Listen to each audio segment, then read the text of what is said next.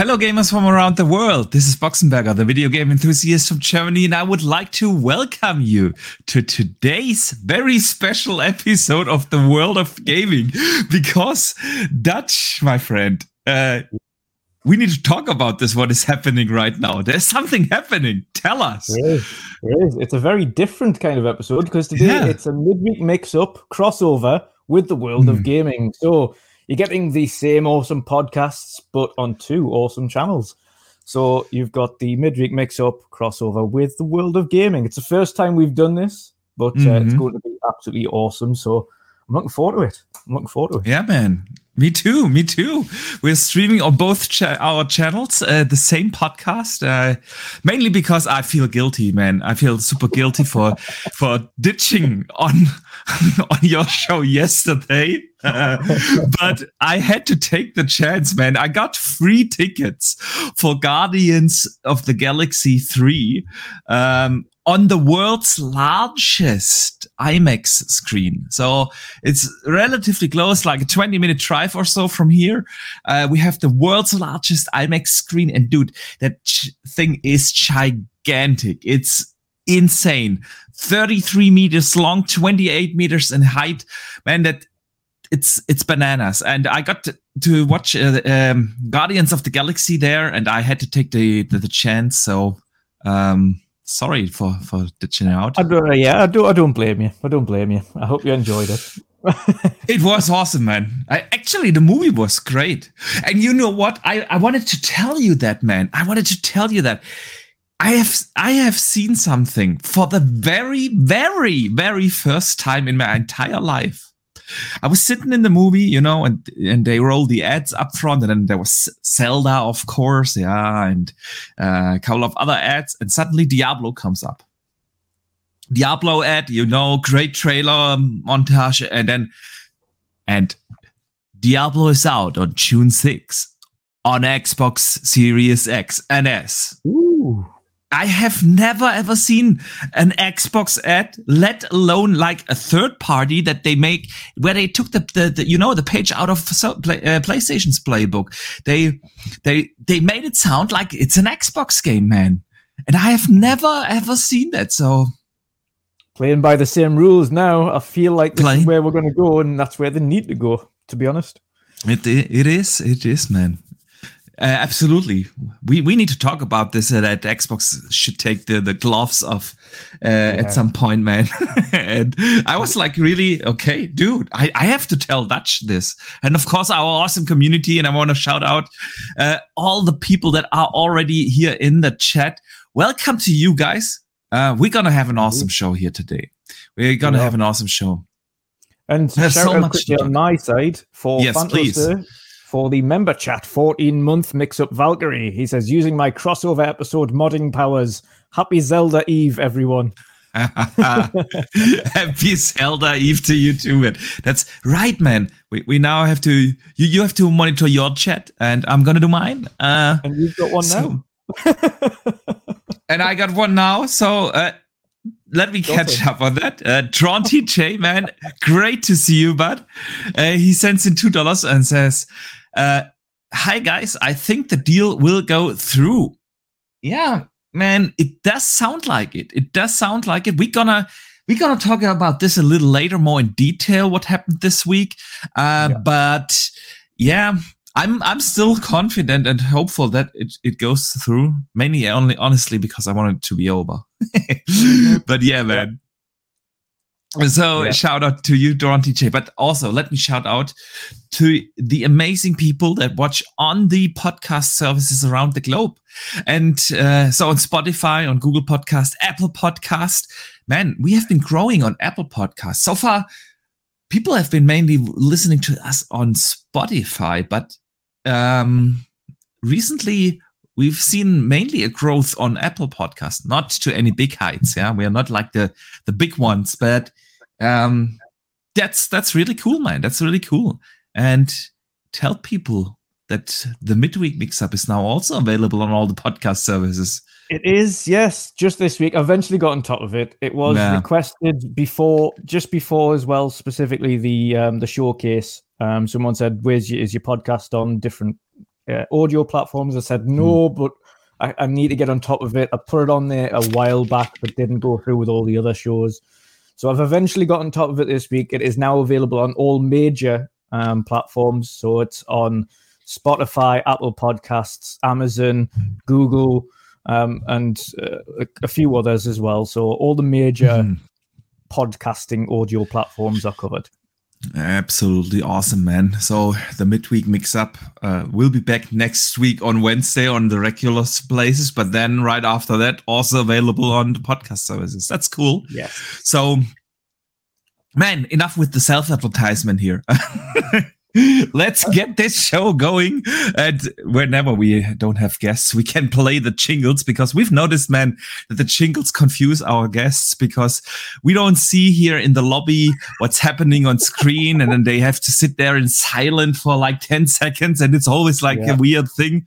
So, but with no guests today, uh, we're going to play the jingles, man. Yes. And on my show, you don't see any jingles. You just see us dancing. So.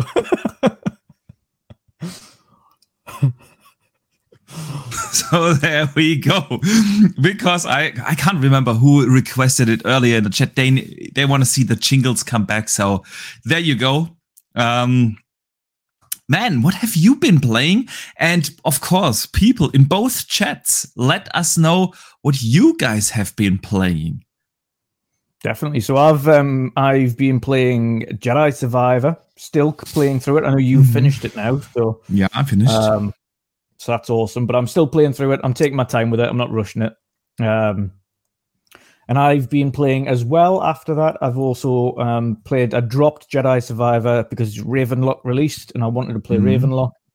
So I dropped it, um, started Ravenlok on an evening, did about an hour or so, and then the next day went back into Ravenlok on the weekend and mm. finished it. Absolutely adore that game. It's Absolutely. Let me put on some, some gameplay, man. Yes. Uh, yes. Let me do the same. there you go. Different kind of gameplay then, but uh, still the same game. Yes, same game, different gameplay.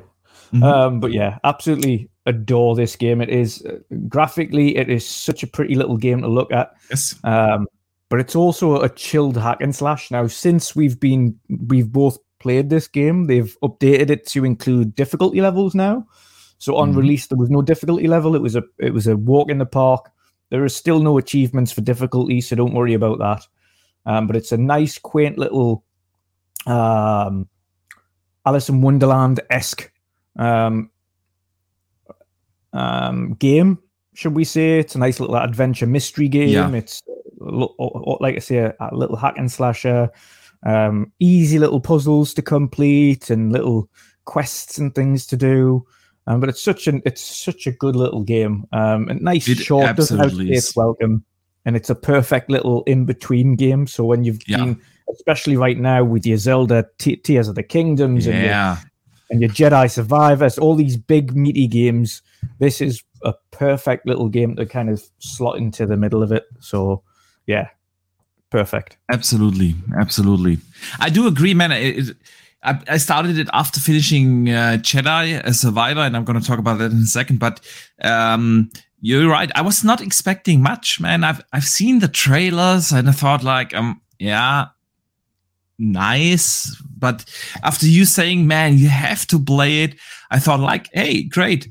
Uh, apparently, you can beat it in five to six hours. And I feel that's right. I have not finished it just yet, but I think I'm super close to the end. Um, yeah. Probably not more than an hour or so to go. And um, I thought a perfect, perfect game for in between two major games, you know.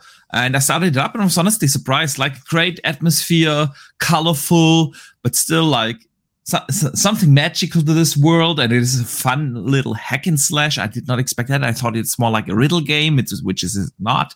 Yeah, it's it's cl- classic hack and slash.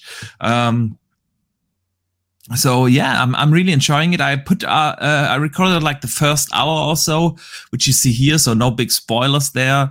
Um, just a just a fun little game, man. And I also, yeah, finished, like I said, Jedi Man. And boy, was that a game. Um, probably my game of the year. I, I I'm not sure. Hogwarts was also really, really good. Yeah. I really enjoyed yeah. Hogwarts. So so far it's in between those two for me. But you know, Jedi, with, with Jedi, the one thing that's that I'm trying not to do is be a completionist first time round and do like try and search for everything because mm. otherwise I'll never complete the game. yeah, like with Hogwarts, I just I had like a week off and I just played that game flat out and finished it like completely 100%. But I put like 70 odd hours into. Yeah, into, I like, remember, man. Uh, you were not sleeping for like three days straight. I can't do that again. I don't have the time to just do that with Jedi. I'd love to, but I can't like uh, divulge that time. So I'm, I'm yeah. going to try and restrict myself, pull back, finish the story, and then maybe just do a run through and get some collectibles and stuff done afterwards. But um, See, yeah, I, I never go for the collectibles. I don't care about achievements, and so yeah. I just want to play the game. I I did like not all, but a lot of the side quests. Uh, so it, that I felt like I've played my fair share, and then I continue with the story. And man, the story is so good in Jedi Fallen Order. Honestly, this is the best Star Wars story we have gotten in a long time across any medium. It was, I really enjoyed it. I liked the ending. I, and there were like such epic action sequences in, in the game. I know I don't know how far you are, um, but have you been on the on the Dune planet, the desert planet, and finished the the main quest there? Not yet. With the no. drill, with the drill, yeah, not yet. Man, you are in for a treat. After yeah. that sequence, I had to put the controller down. I was smiling from ear to ear. It was just just so good, so much fun. Um, like really, really beautiful game. Um, I I had a blast, man. And the latest patch, uh, for me, it almost came too late, uh, because it, I was like already almost finished with the game. But um, the latest patch really improved the performance, man. Um, especially in performance mode. Um, so yeah, um, good stuff here. Let us have a look here. What what is our community playing?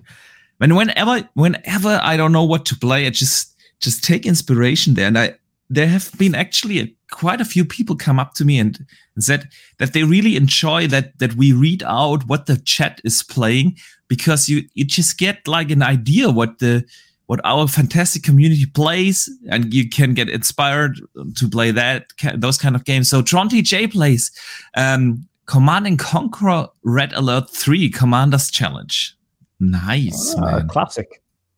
Nice. I, you know, Dutch. I, I, I, I'm starting to get over age. Like I'm yeah. still playing my daily match and so on, but you know, I feel like I need to practice so much to yeah. keep up right now. Um, with like only the pros playing at this point, that I just kind of move on uh, to to mm. more and other games. Um, that's, so, that's okay, Boxy. You've got over 700 hours in it. I mean, it's, yeah, I know. It's fair enough. Uh, but it's I wish. Like, let's, let's face it as well, Boxy. It's uh, like Age is an awesome game you can drop and pick up at any time. Yeah. Um, but it's also a game that isn't live service. It's not like a World no. of Warcraft where you have to log in to do your daily quests. No. Um, no it's not like a Sea of Thieves, which has got like your weekly quests and things like that. So you don't have to mm. worry about dropping it for a bit because you can just literally go straight go back, back and, you just need to get your skill levels back. You know, being quick enough and so on, and adjust to the new strategies. But yeah, uh, you're absolutely right. But where did I come from? Uh, Tronty J asked, uh, said Command and Conquer, and I wish we would get a proper new Command and Conquer, man. Yeah, no, yeah, not the live time. service shit or anything. So, but just the proper. So good shout there. Good shout. So what else? Dustin Lambert finally got some Ghostwire Tokyo uh, in, which is awesome, man. That game took me by surprise. Um, I've yet to finish though. I'm in Act Four now. I think there are five acts. Uh, I have to finish that, man. Then people are already uh, starting to talk, of course, about the FTC and, and Lina Khan and everything. Yeah. So we, we a little later, guys. A little later. Uh, Did you cover what- Fifth Horseman? Because Fifth Horseman said he's been playing uh, Plague Tale Requiem after its new patch because he missed it at launch. That's a good one, man. Yes, that game just got a 60 FPS patch, right? Yes, and if you've got it on PC, improved graphical options, so even more options to go and beef up your graphics on that. Nice, So- nice. I have. I'm going to jump back into that actually because that's another game I dropped and didn't pick back up. So perfect. Oh, you time. have to, man. You have to. The ending, dude. I'm still getting goosebumps thinking about this ending uh, Yeah. of a Plague Tale. Oof, that hit hard, man. So, what else? Superman is playing Fallout 4 in a modded state. Awesome, man. Fantasy has been playing the Final Fantasy 1 Pixel Remaster and Breath of the Wild. Oh, nice. uh-huh. Breath of the Wild, getting ready for the Zelda, man. Um, then Fifth Horseman says he's gonna play Ravenlok later. Ninja Squirrel. Uh, no, I'm sorry, I mixed that up. Uh, Abnormal Status is playing Elden Ring uh, Mm. on his new OLED TV. Awesome, man. Nice. Ooh, like perfect game for that with the popping colors, man. Um, let us know which which OLED did you get, man. Um, so what else have people been playing? Uh, bu- bu- bu- Forza Horizon Five. Uh, F- Dustin Lambert revisited that one. So yeah, man. Uh, Jaeger in Good. my chat is playing Pillars of Eternity. mm. That's a that's a good game. Nice, nice. Oh, and Red is in the chat. Uh, she's been playing six chapters in Ghostwire. Nice. Ah, but but oh no, she she says oh there there are six chapters. Sorry, I uh, okay. went over the chat too quick. Yeah. Ah, okay. So it's it's six, not five. I yeah, I have yet to finish, man. It's I got distracted by by Jedi, honestly, which is just simply an awesome game, man. And then we have uh Abnormal Status uh saying he got the LG Z2, which is fantastic, man. And if you need some advice on on the on the good settings on on the LG OLEDs, uh, hit me up in the DMs, man. So good stuff. Any anything else in your chat, man? Nope, that's everything on our side. Yeah. Awesome, awesome. So Drawn TJ sends in a five dollar super chat, and he said we should play Command and Conquer any of them on PC. Me and you against the AI or against each other. Yeah, man, we need to play against the AI first because I have to. It's been too long since I play the played. game. Yes. it Command and Conquer plays vastly different from uh, from Age, man. Um, Yeah. So yeah, man. I, but I have to reinstall that. That is true. I have it. I have it on PC. Uh, actually, TJ, you were the one who who was like pushing me to get the the the the Command and Conquer collection thing uh, in the Steam sale. So yeah, need to re-download that. And Red is playing Rage 2, which is an awesome game. I I really enjoyed Rage 2, man. Yep. Really good game. Really Yeah, good game. I think it it was, was fun. underrated. Really underrated, actually. Absolutely. Like open world game in the id engine. It looked beautiful. It ran butter smooth. Um, great gunplay. Yep. Great gunplay in that game. So yeah, man. Um, I think that's pretty much what we are playing. So let's move into the news of the week. We need to figure out how to play the jingles for yours. I'll just dance for my audience.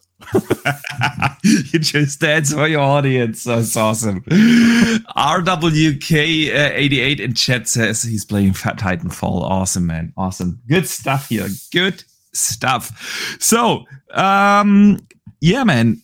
You know what's going to happen over the weekend, right? Yes. Yes. I've downloaded it. Uh, yeah. I didn't uninstall it. Is is it the same build? Yeah. Ah, so um, we are talking, of course, about the Diablo 4 server slam beta. Guys, uh, let us know if you're gonna jump in uh, into that. But that I have the feeling, man, that I won't be able to play uh, as much as I, I want to because my You know, my little baby, my oldest son, is turning seven this Sunday, and we are gonna throw him an awesome birthday party. And uh, I have, you know, he's he's a Harry Potter fan uh, these days, and uh, he wanted to to celebrate a Harry Potter themed birth birthday. So we are preparing, uh, like you know, different Harry Potter kind of games to play with the kids and everything. So I will be a lot uh, busy with that over the weekend. Um, so family first, but I will still try to jump, of course, in for a bit. Um, so you're gonna so, are you gonna dress up as Hagrid or Dumbledore? Who are you who you going as? yeah, we. I, am not dressing up. Uh, you know, we what what's the English word for that? In German, we call that a Schnitzeljagd. I have no idea what that's. We we play like they have to solve different games and riddles, and then they get a clue to the to to uh, the next game they have to play and they have to like search in the forest so you know we we're going into the forbidden forest and when voldemort has been sighted there and then they get a letter and then they have to solve a certain riddle and then they found, find the next letter and the next letter. And at the very end we have a lord voldemort pinata you know? Beat them up. To beat them up exactly. That's like what, what we're gonna do man. Um, so yeah.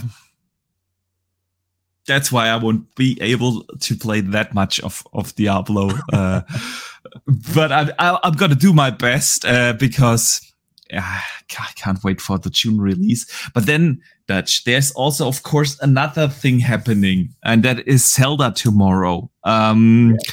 So I think we need to talk about that also real quick. Uh, but um, what what kind of um, uh, uh, class are you gonna play this time in the in the beta? Uh, Necromancer. I didn't give Necromancer a, a, a shot. Um, mm, I went. You're gonna like that, man. I went for Druid and I didn't like ah, the Druid. Druid I the Druid was terrible.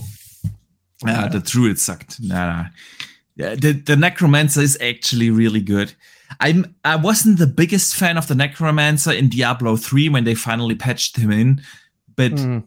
this time he was really good. So I'm I'm still torn whether I I'm gonna start start my full playthrough then with as a sorcerer uh, or um or as the Necromancer. So yeah,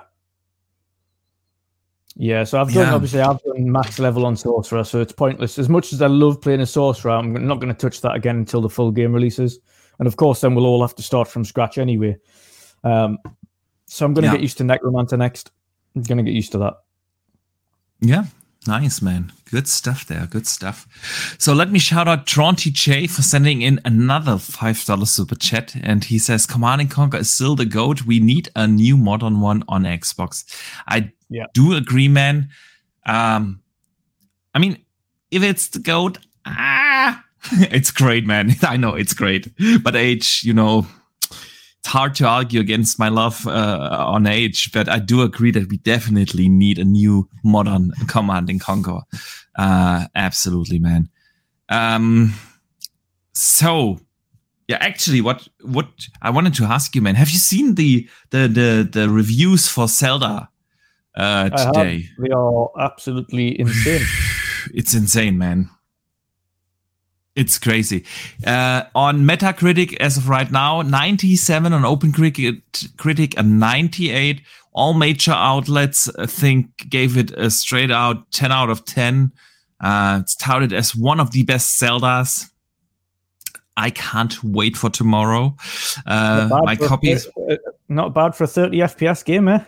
Not bad. Yeah, at at 720p, you know.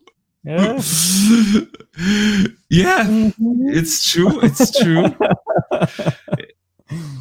you see, that's that's kind of weird. We all become hypocrites when it when it beca- when it comes to Nintendo. We always complain about this shit, you know.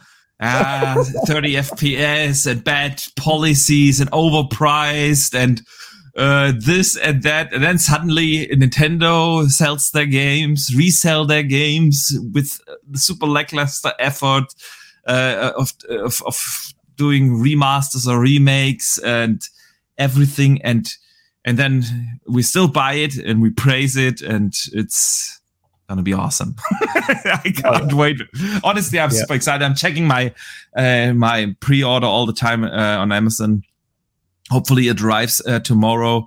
But then again, uh, this week is a weekend is gonna be not that much t- game time for me. But I'm I still can't wait to boot it up uh, and see for myself if the, and how, how good the game really is. Yeah, for me, for me, the only thing that made me not like Breath of the Wild was the de- degradation on weapons, but apparently they've improved that a little bit mm. for this one. So we'll see if it's enough for me to to enjoy it more this time around. Mm. But um, fingers crossed, fingers crossed. That was the only thing that put me off the first Breath of the Wild. Um, was was the weapon degradation. It was like even the Master Sword broke in like three three foul swoops. so mm. I was like, oh god, why would you do that? Um, but yeah, extremely positive across the board. So absolutely, it does look good, man. Uh, so what I've I've watched a few uh, of the of the reviews or read a, a, couple of them today uh, whilst being in the office, and uh, yeah, it's um, apparently you know it has improved upon uh, many many things. Um, it's gotten bigger. Um, I don't know if that's a good thing. it could also be scary because I've I've heard people like there's apparently an underworld that you can go to, you know, uh, which is just as big as the regular world. Um, uh, people saying I need needed more than 80 hours uh, to finish uh, just the main thing, and I have seen like 25% of the game. Um, but yeah, dungeons are back in a little bit more in the classic sense, which is great to hear because that was one of my criticisms of Breath of the Wild. Like I always said, Zelda is for me a Metroidvania type of game. You know, you, you beat the first dungeon, you get I don't know the bum, uh, the, the the bombs, and with the bombs you get into the second temple, and uh, and, and there you get I don't know the the bow, and and with that you get into the third, and so on. And Breath of the Wild didn't have that. Uh, they had like three dungeons, uh, and that's it. Um, and of course the weapon thing and, and crafting uh, annoyed in the first one, but apparently it's improved a lot. So other than that, I can't wait. Apparently, story is really good. The Zelda atmosphere is back. Uh, the, Master Sword is back, man. That that's something I'm excited for. So I'm gonna play. I, am gonna play a lot of Zelda. Yes, but stuff, stuff in my chat says I've never played Breath of the Wild. Should I fix that? And I've said yes. Mm. Yes, fix that. I, I do agree. If you own it, that is. If if you don't own it, don't worry about skipping Breath of the Wild and going to Tears of the Kingdom because they've refined what was good in that game and made it better in this game. Mm. And by all accounts, it's a little bit of a different Fair story point. anyway. Mm. Yeah. Uh, you know, good shout, man. Um, definitely, you can never go wrong with Zelda. Yeah, even yeah. A, a, like a bad Zelda is still um, it's still uh, a good game. A good Zelda. it's still a good game, exactly. Um, so yeah, uh, definitely a good one. Uh, let me briefly shout out Splendiferous. Uh, thank you so much for this two dollar super chat. He says we need a Soul Reaver remake on the Series X. That's mine. I have not heard anyone uh, say that, but I like the idea, man. Soul Reaver was fun. That yes. would be cool. Definitely. Definitely. So yeah, man, Zelda, uh, you think there's a chance that a- any any other game is gonna take Game of the Year because you know that this is gonna be really really high up there uh, in the Game of the Year uh, talk with these r- almost record breaking, you know, um, reviews, uh, the incredible high Metascore. Yeah, it, it's it's you know it is it's for for personal game of the years. It's going to be a tough one, but I think for for what we would class as critical game of the year, which is the the actual critics voting on it, um, it's going to be so hard for anybody to get close to that. And at this point, Starfield has to be pretty perfect across the board. Mm. And by perfect, I mean literally match it beat for beat and get 10 out of 10s. And I don't see Starfield getting that. Yeah. I just don't. As great as Starfield will be, and I will absolutely be playing Starfield much more than I'll be playing Tears of the Kingdom. Absolutely. I cannot see critics giving Starfield flat out 10 out of 10s across the board. Mm. I've, I've said I think Starfield at worst will get mid 80s, at best will get 91, 92. Um, I can't see it getting anywhere close to 97, 98. Not, Yeah. not a chance. Nope. No, it's it's the thing with Nintendo games. They've just got this charm that reviewers love. That's the thing. That's the thing. That's that's hard. To, that's hard to recapture, honestly, with any other platform, because we all grew up, kind of grew up with Nintendo. You know, uh, the, so you hold a lot of nostalgia for the IPs itself, for Mario, for Zelda, uh, and all the others. That that's of course one part, and um, the it's just they create so relatable games. You know, Forza is awesome, but it's hard to get you know related to the game in as as as to towards a character like Zelda, like Link, and so on. And that's uh, definitely one part. And I I feel like yeah, Nintendo is definitely reviewed differently. I I always wonder what would happen, man, if that exact same game came out without the Nintendo label on any other platform. Would it get the same reviews? No. No. Hmm. I mean you, it's you have to look at you have to look at Pokemon as well. Like that that game released in a really bad hmm. performance state. Like really bad. But it sold 22.1 million copies and and it got reviewed very positively. So Yeah. you absolutely not. If if if any game, as as we found out with Redfall, released in in the state that Pokemon did, it would have been absolutely slandered. It would have had six out of tens across the board, but it didn't Mhm. because it's Pokemon. Yeah, I, I agree. Um, and I still know that I'm gonna have an awesome time with it. And uh, it's just, you know, Zelda games are just something special. It's I know we are not looking at this rationally, probably, but when the music comes up, yeah, I feel like this.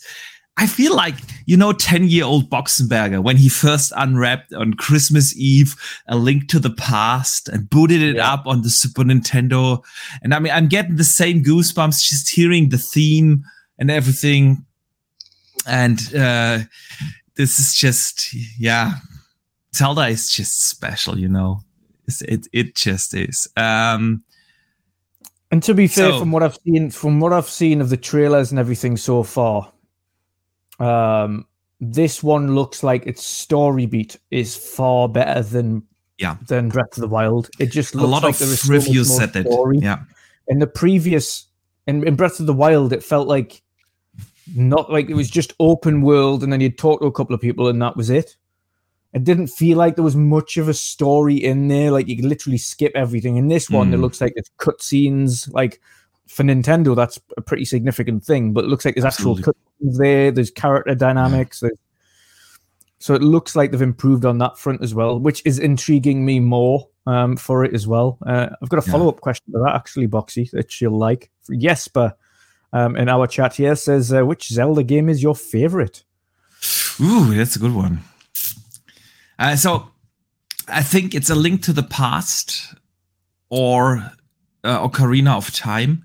I But there about to have say been- Ocarina of Time is mine. Yeah. Yeah. Oca- I mean, Ocarina was also like you know, it's it's.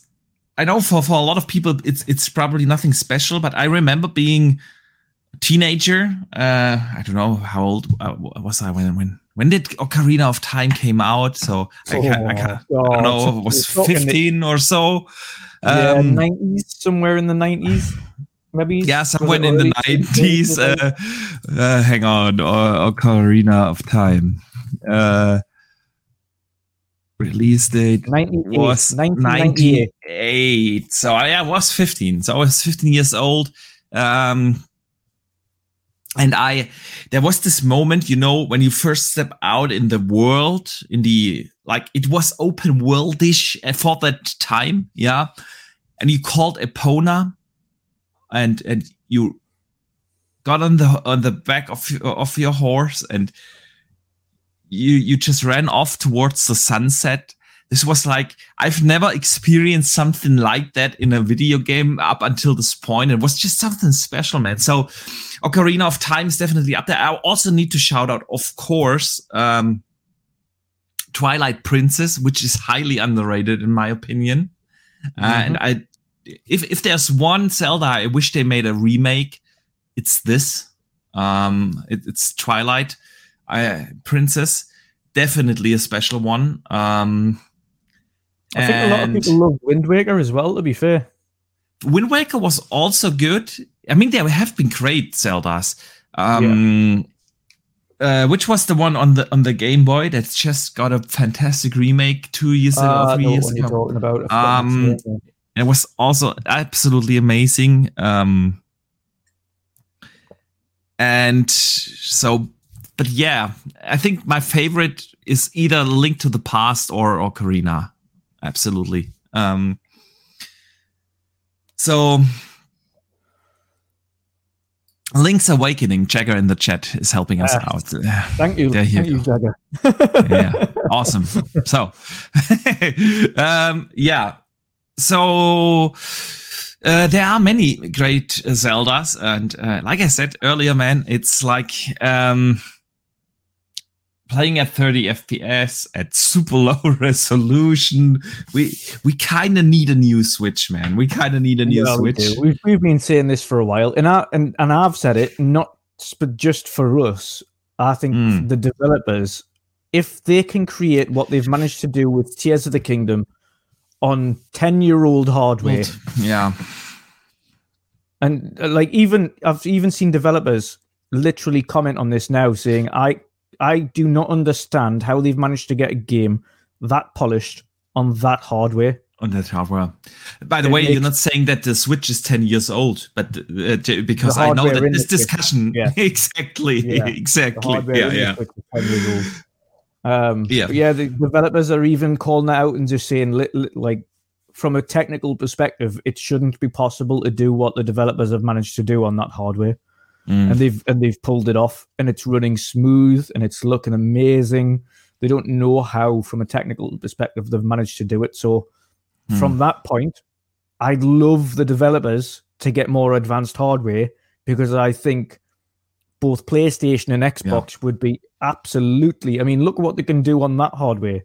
I think PlayStation Xbox would be absolutely left in the dust if Nintendo got seriously powerful equipment. Absolutely, because their developers absolutely. are insane. And we got actually got some news on the Switch, but let me shout out Splendiferous for the two dollar super chat. He says my meta meta for this Zelda will be ninety five with no bias. Um, I don't believe you that there. I believe you with the ninety five, but the no bias, and that's totally fine. Again, uh, when it comes to Nintendo, we all are uh, a little biased there, um, which is absolutely fine which is totally fine. So, uh, thank you for the super chat, man. And um, that's so this week uh, we got the report that, um, of course, the sales are slowing down. Uh, uh, year over year, um, sales uh, for the first quarter went down 22%. Um, and, I don't and think they that's going to happen with Tears of the Kingdom now. actually, they forecast a decline of 16, 16 5% for the rest of the year. Uh, it's still going to be, of course, uh, massive numbers which they sell.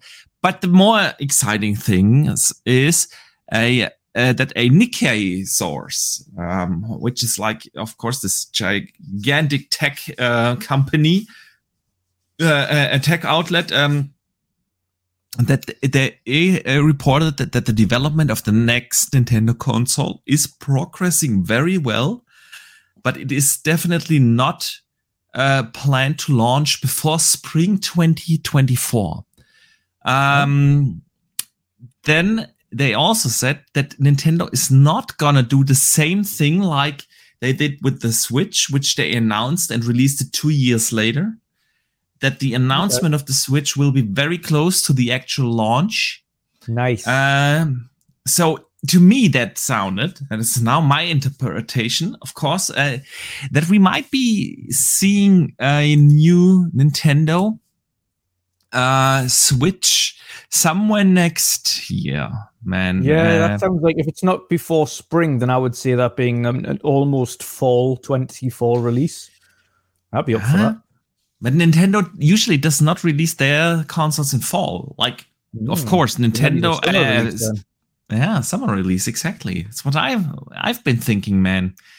Um, with the big rumors of the PlayStation 4, uh, pardon me, the PlayStation 5 Pro coming next holiday season, and I expect a Series X Pro or whatever, Triple X, Series XL or whatever it will be called.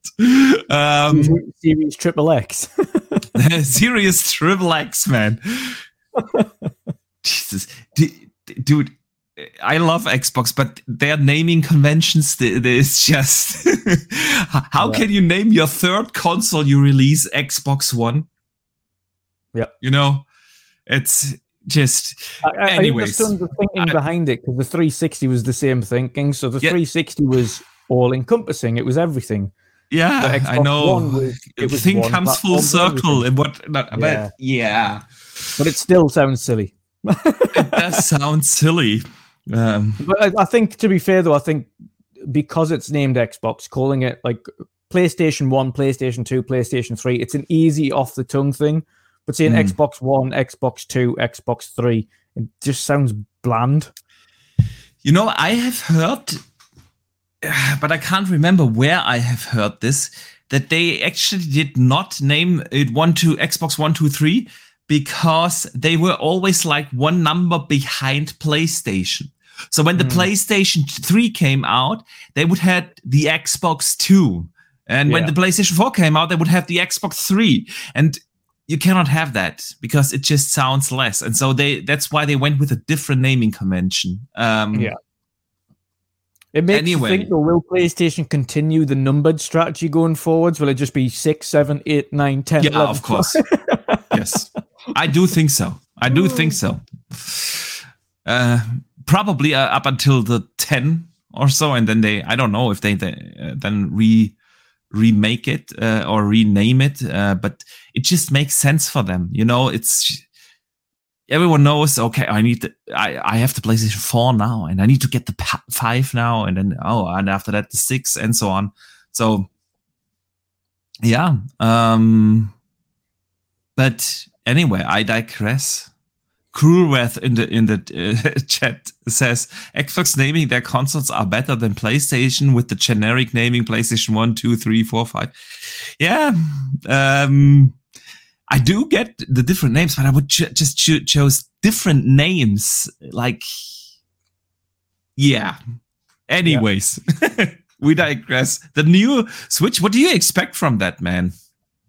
Um, well, judging by judging by other reports that I've seen today as well, it isn't going to have an OLED panel.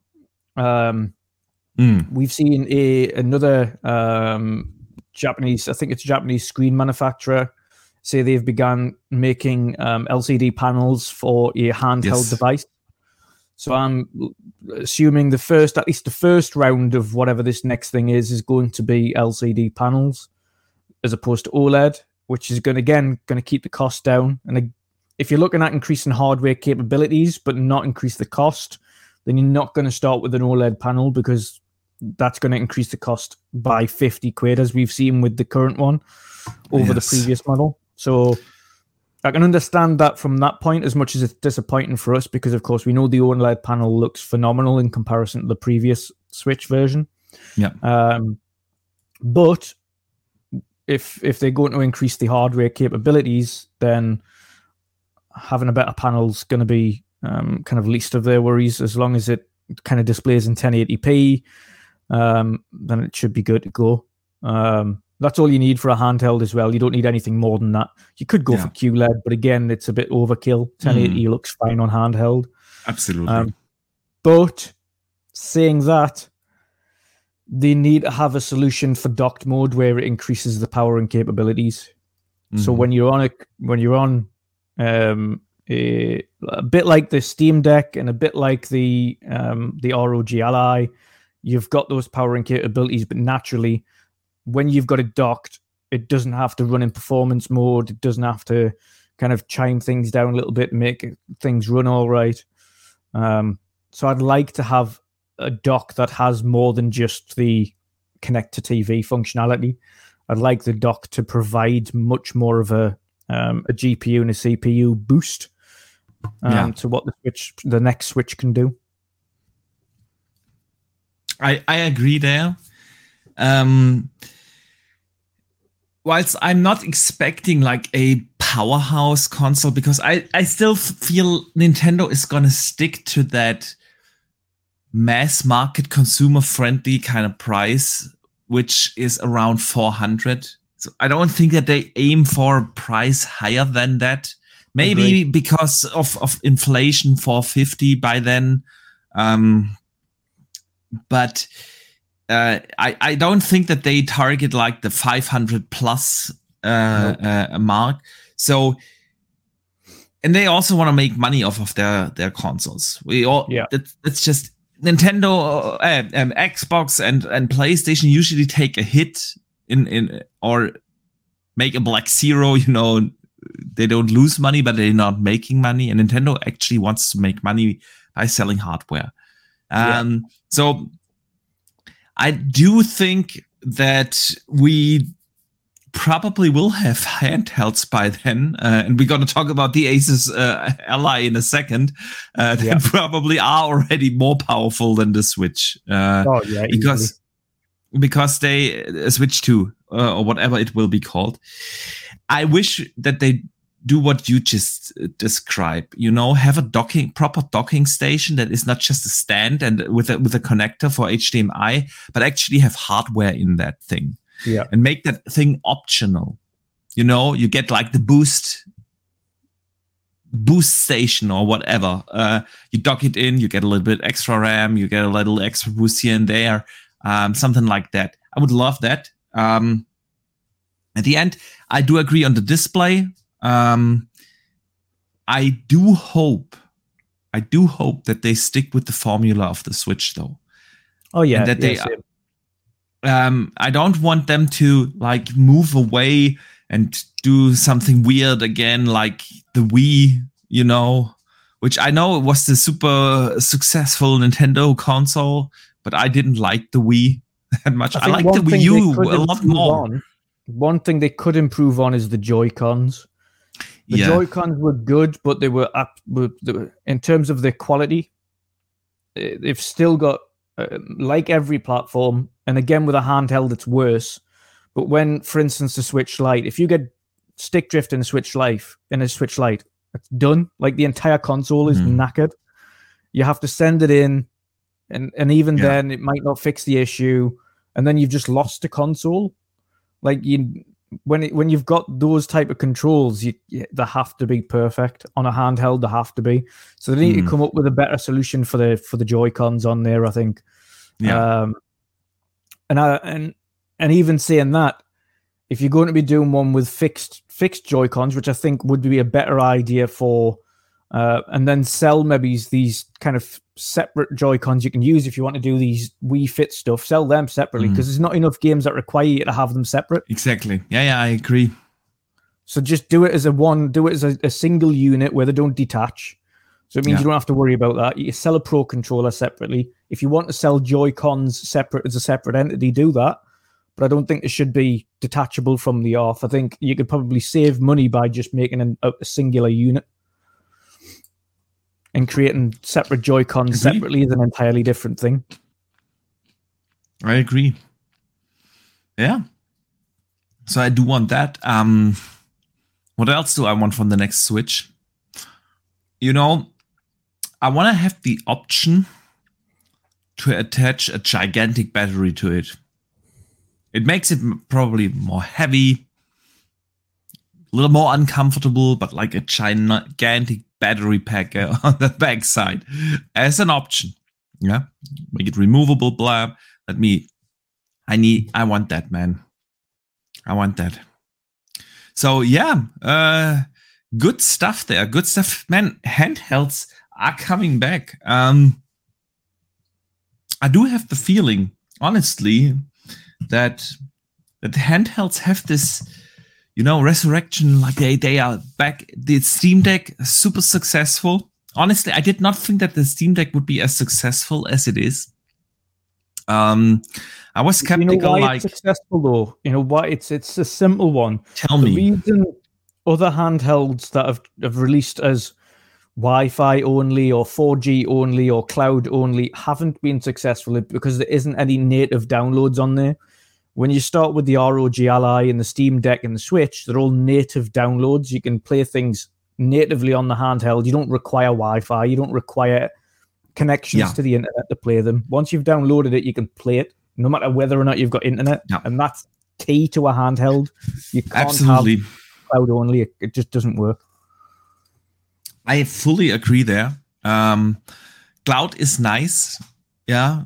I, Yeah. I told you that story many times. I like to play the cloud. I have like this um, this smartphone clip on uh, on the night on my nightstand, so I can play in bed. Like, cool. It's fun. It's it's good, but it's nothing compared to have your game running natively on a device. It just isn't, and I'm I'm always you you, know with mobile uh, mobile reception being as bad as it is in Germany, it's nothing to for for playing on the go. And and the Steam Deck just nailed it, you know. Um, they also do the online thing, of course, way better than a Nintendo does, of course. Yeah. Also the digital per, uh, uh, policies. You know, games are cheap in Steam. They are Yeah. simply cheap. Uh, yeah, like Steam sales are known for like ridiculous cheap prices. And you get that all on the go. People have built their gigantic libraries and you just have it right there. You have your save files there. You have everything. That's convenient, man. It's convenient. But it's still limited to Steam, obviously. Yeah.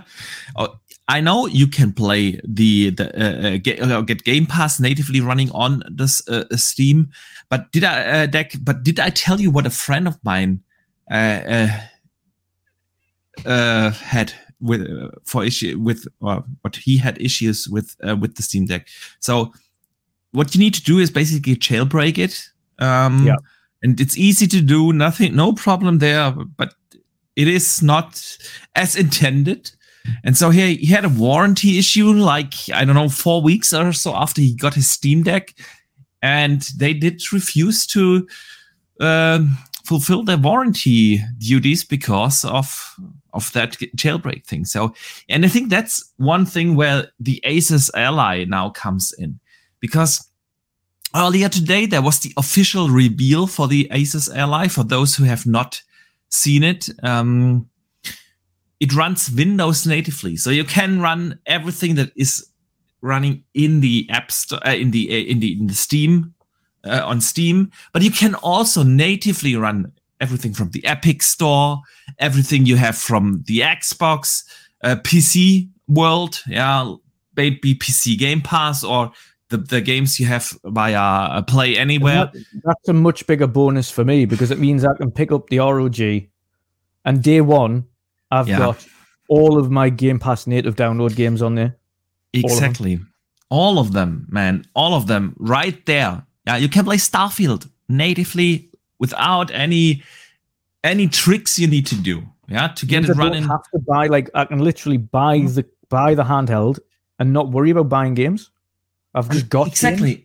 You have all the your games in the same save file. You simply continue on your Xbox. Yeah, where you left off on the ROG, ROG Ally. Uh, it's awesome, man. It's, it's simply awesome, and that's why I put it in the thumbnail. For me, I was like, dude, basically that's an Xbox handheld. Yeah. Um, Yeah. It's not quite there yet uh, because all the games you buy on on the Xbox console and I'm not so third parties, yeah, and I'm not play anywhere. Obviously, You can't Yeah. play them on PC, so you can't play them on the Asus. Uh, but um, other than that, it basically is an Xbox um, uh, handheld, and Xbox has been on stage today with the big presentation. We get into the presentation in just a second itself, but uh, they heavily advertised it uh, uh, along with uh, uh, the Ally. Phil mentioned it in his big interview last week. They have been now on stage today with Asus presenting the the thing. You get three months of Game Pass Ultimate, by the way, with with the device, um, and uh, and they even mentioned when they talked about on uh, during the presentation how they designed the entire thing um, that they copied the Xbox controller layout with the thumbsticks and the buttons. So the A, uh, B, X, Y layout is exactly the same. The thumbsticks are like asymmetrically ordered there. So Well, it's you see, Xbox have actually been uh, have have also today released their own advertisement post for the ROG Ally, their own on their own Yeah. platform. So this There is quite obviously, and and on ROG's website, Game Pass is one of the first things you see on there. So they obviously have a Hmm. marketing deal with ROG for this device, which is huge for Xbox. Yeah. Huge. It is absolutely. Again, that's why I put it in the thumbnail. It's basically an Xbox and PC handheld. that's Yeah. what I put in the in the thumbnail of this show. Uh, because man, I'm super excited. Uh, you still can only pre-order it on the via the Asus website here in Germany. Uh, so not I, I wanted to pre-order it earlier on, you know, um, Amazon or something. So there are two versions. Let, let us talk about this. Let me give you Yeah. some facts about the thing. There are two versions coming. Uh, one starts um, at 599 US dollars, uh, and the b- bigger version is 699 US dollars. It's uh, the big version costs 800 euros here in Germany and 700 euros um, uh, for the for the light version. How much is it for the in the UK? Uh, what did you say it was for you? Sorry. For for me, it's 800 euros. So the big one. Uh, All right, yeah. So it's yeah. So and uh, the the big one, it's six nine nine, six hundred ninety nine pounds. pounds. Okay, Yeah. there you go. So yeah, it comes with a 10 inch uh, 1080p, 120 hertz uh, display. Nice. Um, it has uh, the new set one APU from from AMD in there, which has obviously a, uh, a Zen 4 um, CPU. Uh, just just for reference, guys, yeah, we have Zen 2 CPUs in the Xbox Series X and S. Um, but yeah, then we have an RDNA 3 GPU. I have heard Dutch that the PlayStation 5 also has that, but this uh, device actually has RDNA 3 uh, uh, GPU, and that's basically where the, the difference comes in in between the two uh, console versions or handheld versions. The big one has the Z1 Extreme chip, which has like eight point uh, something teraflops, um, while the smaller version 8.6. Yeah, Calorie and 8.6. Light put it is six hundred dollars for the two point eight teraflop, and seven hundred for uh, eight point six teraflop. 8.6 it was yeah exactly and uh 2.8 teraflops for the one. So the other one, the Z one, is releasing at a later date. They're only releasing the Z one Extreme now. extreme in now June. exactly in june um so that's awesome man. And uh yeah it comes with a 512 gigabyte ssd of course um and 16 gigs of ram. So the thing is good man. The specs on paper are absolutely fantastic. It also Yeah. comes, of course, uh, with this full support for AMD's Fidelity FX Super Resolution and uh, AMD's uh, so AMD FSR and RSR. Yeah, which is great because that's the upscaling technology. For those who don't know, the RSR is the upscaling technology of AMD for devices that or games that do not support FSR. Yeah, because ours is done on, on a driver level, so that's the upscaling done on a driver level. Developers do not have to code for that. That also comes with it. Um, it will run Windows so you can dock it. You can actually run Office on it uh, if you want to. Um, yeah, if you really want to. if you really want to, you can. Uh, and again, uh, yeah, since it runs Windows, everything that runs on the P- uh, on on your PC runs there, uh, and it comes with three months of Game Pass Ultimate. So I think that's the the main thing. What do you think? Um, you excited for this? You getting one? Do you think we need this uh, in our lives? Yeah, uh, um, it's on my list of, of devices to get. Originally, I was thinking about getting the Steam Deck, but then then this bad boy came out, so um, I will be picking one up. It's not going to be an immediate purchase because I've got a, a powerful computer. I've got uh, the Series X, the Series S, the Nintendo Switch, PlayStation. So um, I'm actually going to upgrade to the PS5 first. I had no yeah. reason to do so up until now, but of course, with an impending showcase, which we'll talk about soon, coming up. Mm um, and both consoles focusing on next gen only now. Um, now is the time to to start doing your your switches to next gen if you haven't already. So I'm going to be doing that for PlayStation next. I'm still on the PS4 Pro as it stands, so um, that's my first upgrade. then after Gamescom, I'll be picking up an ROG Ally Extreme. Mm. Um, but yes, I mean, there, there's really no point in getting the the small version for only a hundred bucks more. You get a significantly better GPU. A significant jump in power. Yeah, yeah, absolutely. Um, so yeah, I I mean, it's eight hundred bucks, which is a lot.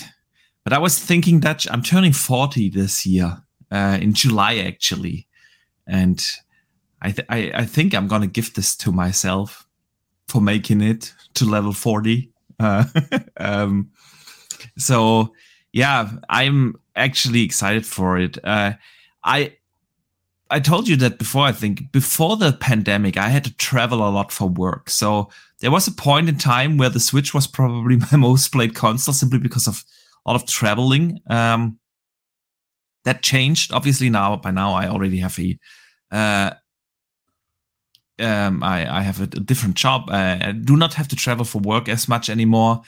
Uh, yeah. So, it, of course, the necessity for a handheld isn't as big, but this one just looks like it's such a fantastic device, man. Um, yeah.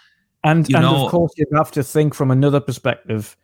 Instead of playing xCloud, which is exactly. handheld and not native. You can download yeah, the games natively and play it. Exactly my point. Instead. Yeah. And you know, when Xbox finally starts to release some games, man, like a Starfield, uh, and I can just, you know, the, the, the sheer thought alone is I can sit uh, in my yard, you know, play some uh, uh, uh, Starfield on the Ally, uh, you know, watching the sunset, kids are sleeping, and then I just gets gets dark. I shut off the the the ally, go downstairs in my man cave, boot it up on the big screen, and just continue where I left off. This this yeah. thought, man, alone is is making it so tempting for me. So I'm with you, man. I'm I have PlayStation 5, I have the Series X, I have the Nintendo Switch, I have a PC actually do I really need this? No, it's I don't. I don't. But it is. I want it, and I want yeah. it bad. So yeah.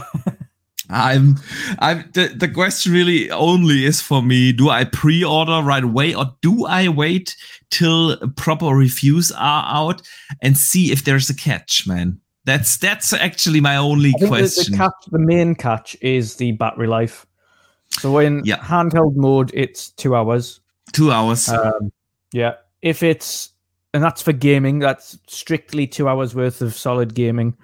Um, if you mix in some media in with that as well, like if you're watching Netflix or something on it instead, mm. or doing something else, then it might increase it to about four hours.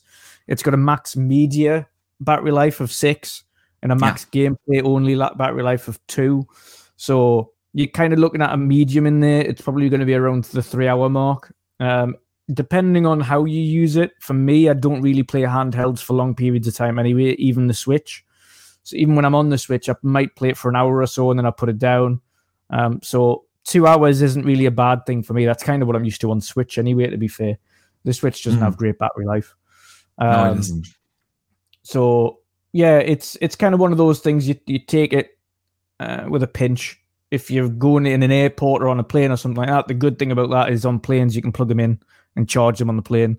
Yeah. And while flying, um, same in an airport, you can just plug it into a socket if you want to keep it charged, or if you've got a battery pack like I do, a big ten thousand milliamp hour battery pack, I can just charge it with that. Um, so yeah, it's it's it's the downside of of powerful handheld gaming is the That's battery the thing. Yeah. And why so serious in the chat is so right. He says uh, they said two hours for heavy gaming, so it might be even less. I, I agree. You know, if they say two hours, realistically, it's probably only one point five. So Yeah. that's that's the caveat to this entire thing. Absolutely, I absolutely, man. But let me briefly shout out also Tron TJ. Uh, thank you, man. He sends in another super chat of two dollars and says you can plug in a graphics card into it. I'm sorry, man. Uh, Dutch, do you? What do you mean? If you can plug this thing uh, into your PC? So much like much like a PC, you can get GPU housing. Um, so you, so theoretically, you can have a an, an a separate GPU entirely. So you could essentially, when you've got this in docked mode, you can plug in using a GPU house, a 3080 or a 4090 or something like that, and use that instead of the onboard GPU. You can actually use the 4090's GPU and the 16 gig of, of, RAM that you've got in the handheld. Um, so theoretically, you can actually boost it and make it into a much more powerful PC when it's docked. Um, but of course, for a handheld perspective, a Z1 chip is is phenomenal. So you don't necessarily need to do that. As it is, it is. Um, the power per wattage uh, is is insane on on that device. Honestly, so I was asking myself honestly. I remembered we had um, special Nick uh, on in January to, to do you know our Xbox prediction show for 2023, and he said something. He said something about the Series X and as uh, enha- mid-gen enhanced consoles. Um, and now my my gameplay has run out, so I have to switch that as well. I recorded two hours, Boxy. I'm good. You know, you have that capture card, man. I don't have that. I record my my the entire footage I record. I do that with the um, Xbox DVR Uh, functionality. you need, that's that's next on your list. Capture code. Ah, screw capture cards, man. I hate the, the sheer For thought alone. You're gonna you're gonna want one. Yeah, I know. I know. For Gamescom, I do want one. That's that's true. but that's the only th- reason. Yeah. Uh, But the, the the the thing is, honestly, um, about uh, capture cards. You know, with the HDR uh, pass through, you have to ta- turn on HDR. You have to rewire everything when you start to play, and uh, it just sucks. So I just record with the Xbox DVR. Um, so yeah. Um, where was I? I lost my train of thought. Oh, you've got Let me catch up on the super chat. I got the. Yeah. I'm gonna get the super chat, and hopefully my train of thought comes back. Um, right, special Nick. Yeah, I don't get it, but I'm still gonna read the super chat first. Eliad uh, Sholmovic, uh, thank you so much for 15. And I have Squiggly no. lines. What is that? I have no idea. Fifteen squiggly lines. it's, it's uh, the, unit uh, uh, uh, the- of this currency is like I have to Google that now. It looks like something is from that? Zelda. Are you paying in Zelda money? ah, from yeah, it's uh, it's uh, ILS. Uh, it's uh, the uh, Israeli um, shekel, new shekel. Uh, Oh, that's a. F- I have never seen that in my life. I, I have is a just not seen the symbol either. Not at all. Man, awesome. Thank you. Um, exactly. Thank you. Uh, that's Israeli shekel. Um, awesome. Um, he says, I think Drawn TJ meant the external GPU they advertised in the live stream, the 4090 uh, and the uh, 6850 XT versions. Cheers, friends. Um, Now, now I got it. Okay, now I got the the super um, chat from TJ. Thank you for for clarifying. So yeah, um, that was quite interesting. I need to look into that a little bit more, honestly, to see how this actually was, was working. I was a little confused, honestly, during the live stream. Um, could have been because I was in a meeting in parallel and I was trying to listen to both. Um, Yeah. but yeah, that they um uh they have like uh, also for it works also for their laptops uh, and and Mm. such yeah where you can like attach uh, 4090 and i need definitely need definitely need to look into this a little bit more in detail. Um it's for the entire ROG family you know uh, Mhm. like you can attach new gpus and honestly i thought this was like exactly what consoles need. Like Yep. stationary consoles. Yeah so you can simply like plugging shit somewhere in and upgrade your your console um And RAM, like increase the RAM, RAM. Increase the RAM. exactly um The main things you really ideally need to increase are the RAM, the GPU, and potentially a CPU boost. But from a exactly. firmware patch, they can increase the clocks on the CPU if needs be. yeah So agreed so that's uh, it- it- exactly. That's it. like Asus are thinking they are ahead, man. They are thinking ahead. This is is like uh, if this pro- works properly like a genius idea you know? Um Yeah. so yeah good stuff there. Man special nick when when he was on our show he talked about like he thinks that the series s pro how would that work? And he was saying like man i see them making that into a handheld mhm. so, and with this Asus now uh, being out there, I was also thinking, like, is Xbox gonna do a handheld themselves? Like, turn the Series S, which you can obviously do. I mean, let's be real here. Um, by now, they can manufacture the that exact chi- same chip, the exact, exact same chip with half the wattage. So cooling should be uh, doable. Like the Ally is in the ballpark of a Series S uh, in terms of of performance on paper, at least. Yeah, um, give or take a little bit, of course. Uh, but it's like, what do you think? Uh, is Xbox gonna do a handheld themselves with?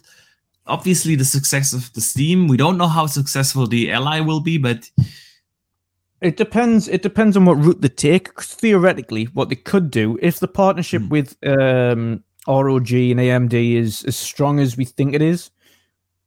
If, from a marketing perspective, they could just rebrand the ROG with the Xbox logo on it, clock it, clock it a little bit of a different way, so it's kind of not the extreme version, so it's eight point six. It's not the low version, so it's two point something. It's in the middle around that Series S territory where it's like five or six maybe teraflops.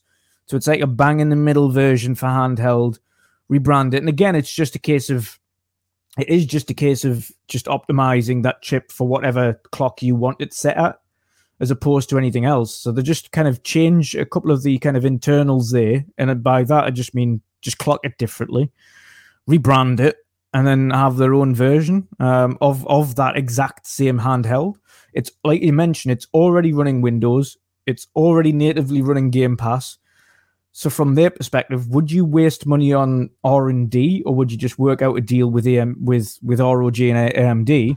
That is a good question.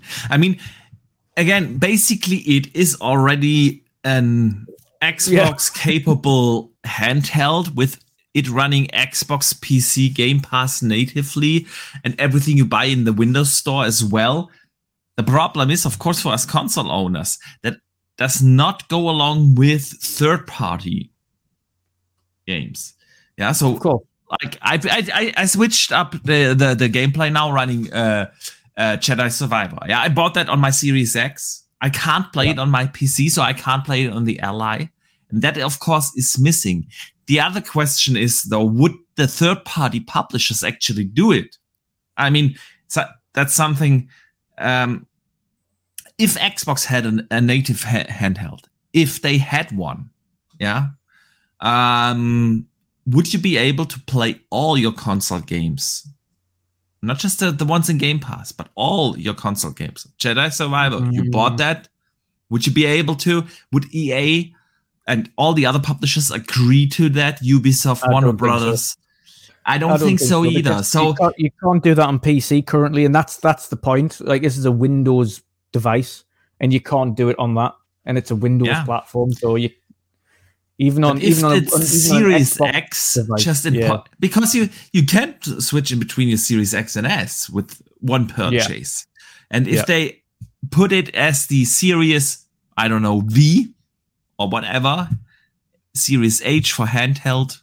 you that, yeah, then, then, if they did that, then it would they'd be ditching the Windows and they'd have to go down the exactly. Xbox ecosystem. Maybe, but I th- I see that this is already a lot of uh, problems and troubles. That would, so be the, that would be the only way to get around it. That would be the only way to play your con- all of your exactly. console games on handheld. Exactly, would be to ditch the Windows and go just for the Xbox ecosystem. Yeah. So I, I'm not sure if they're gonna do it honestly, because with the Ally already out, with Game Pass being, we've heard this many times now that Game Pass is actually more successful on PC. So you have more Game Pass subscribers on PC than on console. It's all already that the ecosystem they pushing a Game Pass for. So is it uh, is it really worth uh, to make a console handheld? Yeah, uh, mm-hmm. that is more tied into that, or, they, or they're just gonna keep that one? Because they know that this that if if the ally becomes the Xbox the Xbox Game Pass handheld, yeah, yeah, uh, and it is even more attractive for consumers because they also get their gigantic Steam libraries on there, and the one game that they got from the Epic Store because it wasn't available. Um, and they get all those as well. I don't think that they see this as a as a proper business case, but yeah, we shall see, man. Dave sends in uh, Dave Ramos uh, sends in a five dollar super chat. Thank you, man. He says, "Would I ever buy an Xbox handheld over a ROG Ally? I don't think so. The ROG gives me PC Game Pass and Windows. What would an Xbox handheld be capable of?" Exactly, and that's what we've just been speaking to speaking about there. It's if they keep it as a Windows handheld, because obviously it's their their native desktop anyway. If they keep it as yeah. Windows specifically, a Windows handheld, then you can download the games that you buy on the on the Windows or, or Xbox Marketplace and play them natively. You can play your Steam games. You can play your Game Pass.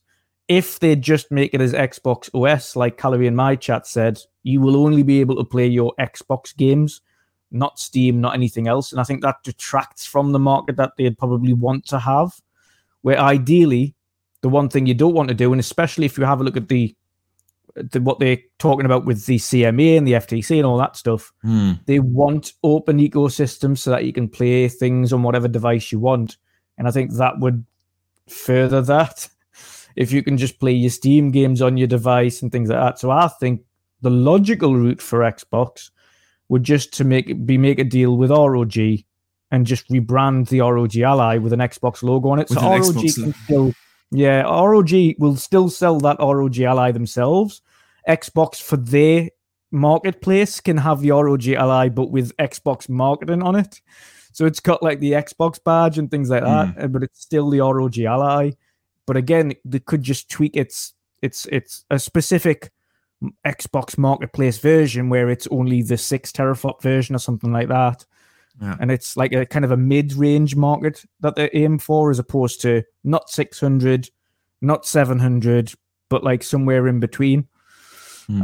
Um, so there's there's numerous routes that go down, but I think it would save them fortunes on R and D if they just went down the re- rebrand route and just said, right, okay, let's make a deal like, that's that's a very good point. Yeah, I mean, to the, the fact what uh, what what to order to to Dave's question, what would be the th- one thing that an Xbox handheld would do differently?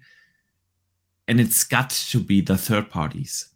It, mm-hmm. it has to. They have to drop the we run Windows thing and and do like this is your portable console. All the games you have on console will work on this one as well. It's the only th- uh, way I see that they could di- differentiate themselves. But are they gonna do it? Um, I don't think so. I just like you said, the, they the got issue, the issue we've got there as well is an Xbox, of course, have this issue still. Mm. Um, but a lot of the games that you download and own can't be played offline, yeah. and that's a True. major drawback. Major drawback. um, so if they went down the Xbox OS route, would you'd have to have a Wi-Fi or, or a, a data connection in order to check it, and that's part of the issue that a, lot of people have with Xbox currently that want to be able to play their The games DRM. offline. Yeah. yeah. with the DRM thing. Whereas if it remains as Windows and downloadable that way, the DRM doesn't really come into effect in the same way. Uh, that's true. That's a that's a fair point, man. Yeah. I'm I'm I'm just gonna man, I'm gonna get the Ally. Yeah. The only thing is, is uh, do I wait? Do I wait and see? I'm uh, waiting. Yeah, I'm waiting. do, do I wait? I'm I'm not waiting as long as you do. Uh, just No. wait like until the reviews are out before I order one. So Yeah. that's the thing. You've But already got move. a PS5, so it makes sense. I do But you, I you do. don't have to pay. exactly, exactly, man. And then when we are at Gamescom this year, yeah, I can show you what you're missing out on on the Ally. Yes. because I'm gonna take that one with me everywhere, everywhere. But man, let's move on to something else. Um, Starfield. Where, where where's the hype level for Starfield, Starfield man? Um, at the minute, it's still far enough out that I'm not overly hyped. I'm excited for it, but I'm not hyped. Um, I Hmm. think I'll be I'll be more hyped after the showcase when I've seen a little bit more of it, and and it's closer to that release date. But it takes a lot for me to be super hyped about a game, regardless of how looking forward to it I am, until really close to the mark. So I'm Yeah. really looking forward to Hellblade 2, and it's like my mo- most anticipated, but I'm not hyped for it yet because it's like it's not released anytime soon. Like I don't know a date or anything like that, so I can't get hyped for it as much as I want to because Yeah. it's it's just not there yet. So thankfully we have a date for Starfield. I'm really looking forward to it. I'm also dreading it because it's going to take up so much of time and life. Uh, but, uh, but, but yeah, I can't wait. It's going to be good. Yes, it is. Uh, so I'm I'm still super excited for for Starfield. I um I love Bethesda games. Uh, they made some of the best games ever made: Skyrim, Oblivion, Morrowind, even the Fallout games. Uh, although not up there with the Elder Scrolls series, yeah, um, they are just they are just incredible. I have no doubt that Starfield is going to be an awesome, awesome game. So we actually got a, c- a couple of news bits this week, rumors and such things. So um, the first is uh, Starfield got a rating. Uh, it got rated Yes. M for mature. Um, It contains violence, blood, suggestive, suggestive themes, strong language, and the use of drugs, and uh, uh, and a little bit of sexual content in there as well, man. Um, so yeah, uh, not entirely new. Um, Oblivion, Fallout 3, uh, Skyrim, Fallout 4, and Fallout 76 all received also an M for mature rating. Um, just Yeah. to give you some context, yeah, doesn't necessarily mean you see a lot of tons of gore and such things, uh, uh, but just like Fallout and Skyrim uh, and, and such games, uh, there will be adult themed content in there. Um, there's also the rumor that it will contain microtransactions. Yes. Uh, that is overblown.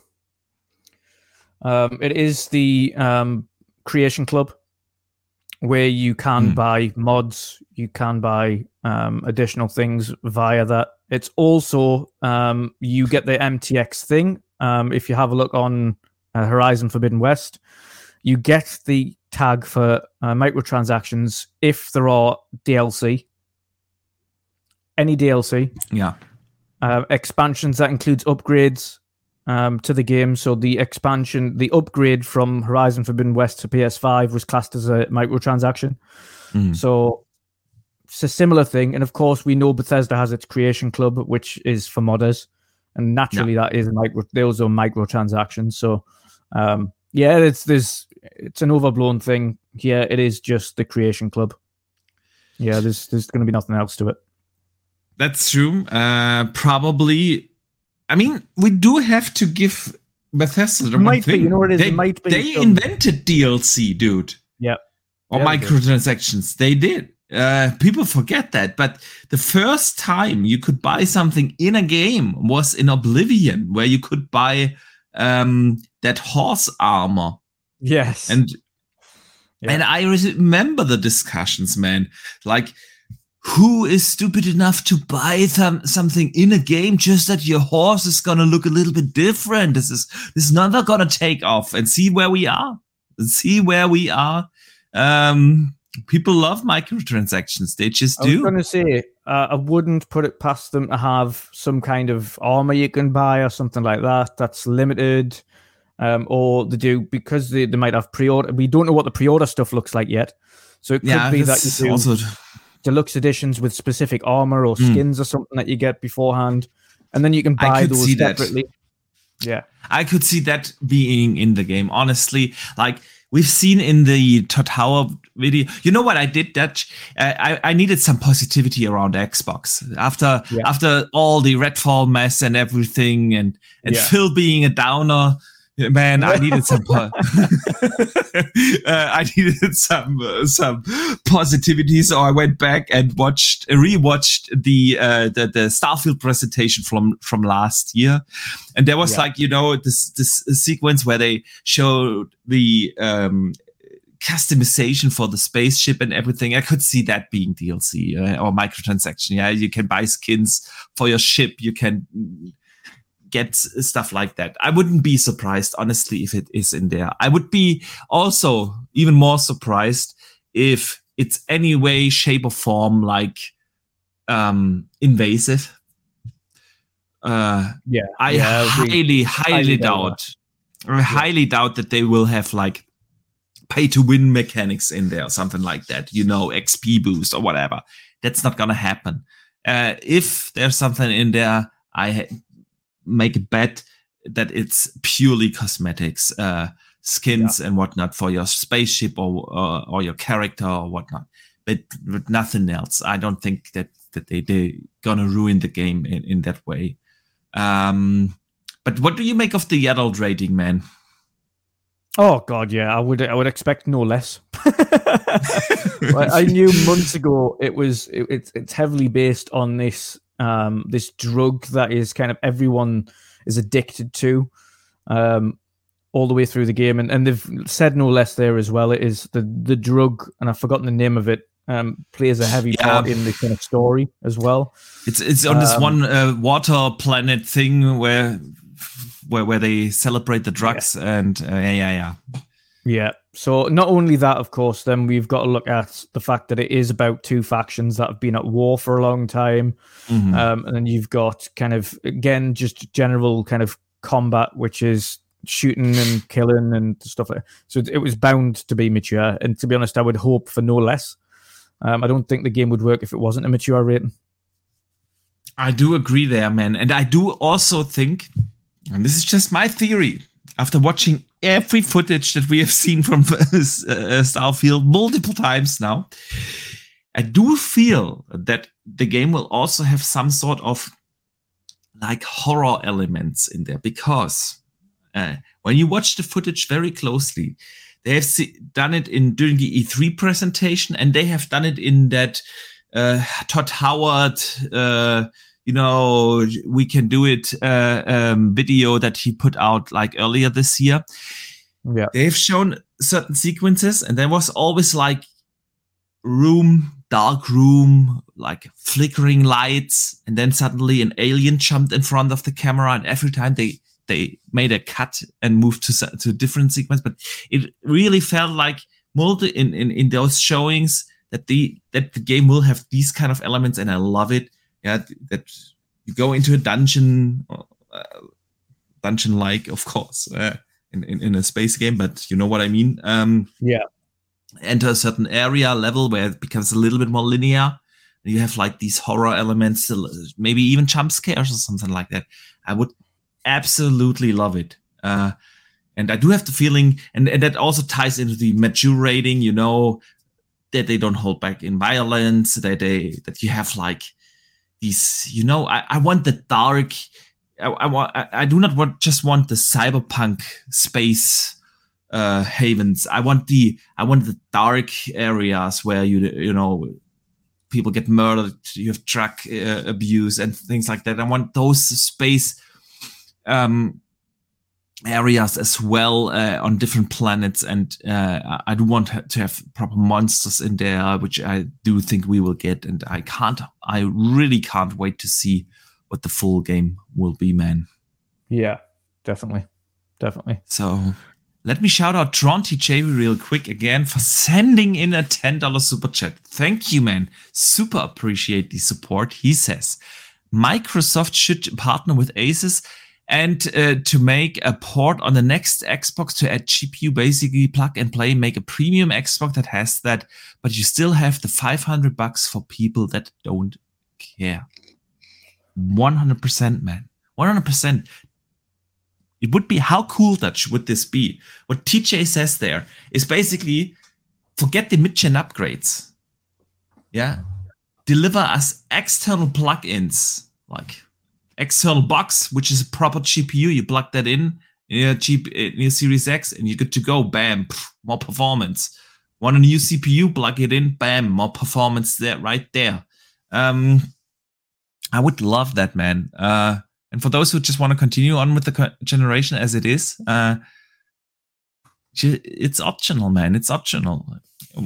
Would be an awesome thing to go. And what they, what Asus has shown there today is, is really super interesting with those plug and play GPUs externally. Um, so I also want to shout out Crypt Cryptopsy in the chat. He says that Phil Spencer into you was enough violence, if you ask me.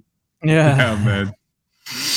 I can't argue with that. I can't argue with that. Um, so yeah, man. But I need, I want, I, I want again a little bit more excitement around the brand. But with the showcase, of course, coming up, I do think we're gonna get that. Um, and uh, so yeah, let's let's talk about the showcases. Uh, real, uh, oh, not real, just really quick, but let's talk about the showcases, man. Yeah, that as a segue because, man, showcase week is coming up real soon. Um, of course, it all starts with the uh, Summer Game Fest um, on June 8th.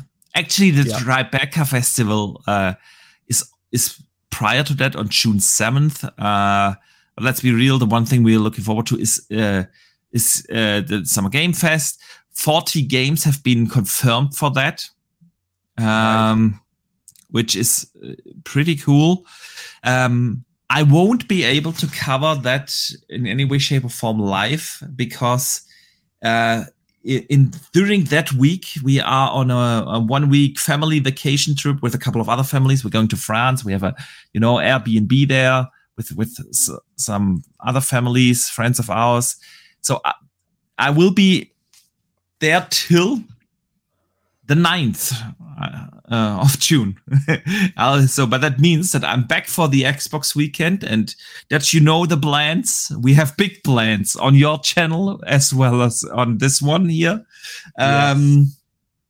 You will be covering, of course, all the showcases with live reactions. And we are going to do here on this channel post shows to the Xbox showcase directly after. We were going to do a crossover with the living split screen. So we're going to have Pong Soul and Eyesteel Rain here with us directly after the Xbox and Bethesda show, or this time it's only called the Xbox Showcase and the Starfield Showcase. We're gonna Yep. directly start with the show here to discuss everything. We want to invite, of course, the entire community as well to come uh, uh, here and hang out with us. We definitely need to talk about everything that's gonna be announced at the showcase and Starfield Direct. Uh, so this is gonna be awesome. We're gonna do a similar thing. Um, after the extended showcase, uh, we're gonna have Kay Asante right there, and we're gonna have Luke and maybe another surprise guest, which isn't confirmed 100%, right after the extended showcase. Um, and Dutch, we are gonna do the biggest prediction show on YouTube. I'm I'm, I'm calling it, Yes. man. It's it's it's gonna be the biggest one on YouTube because we have uh, tons of creators on Saturday, June, uh, Sat- Saturday, June 10th. Guys, set your reminders. I'm gonna put it out probably next week as, as well.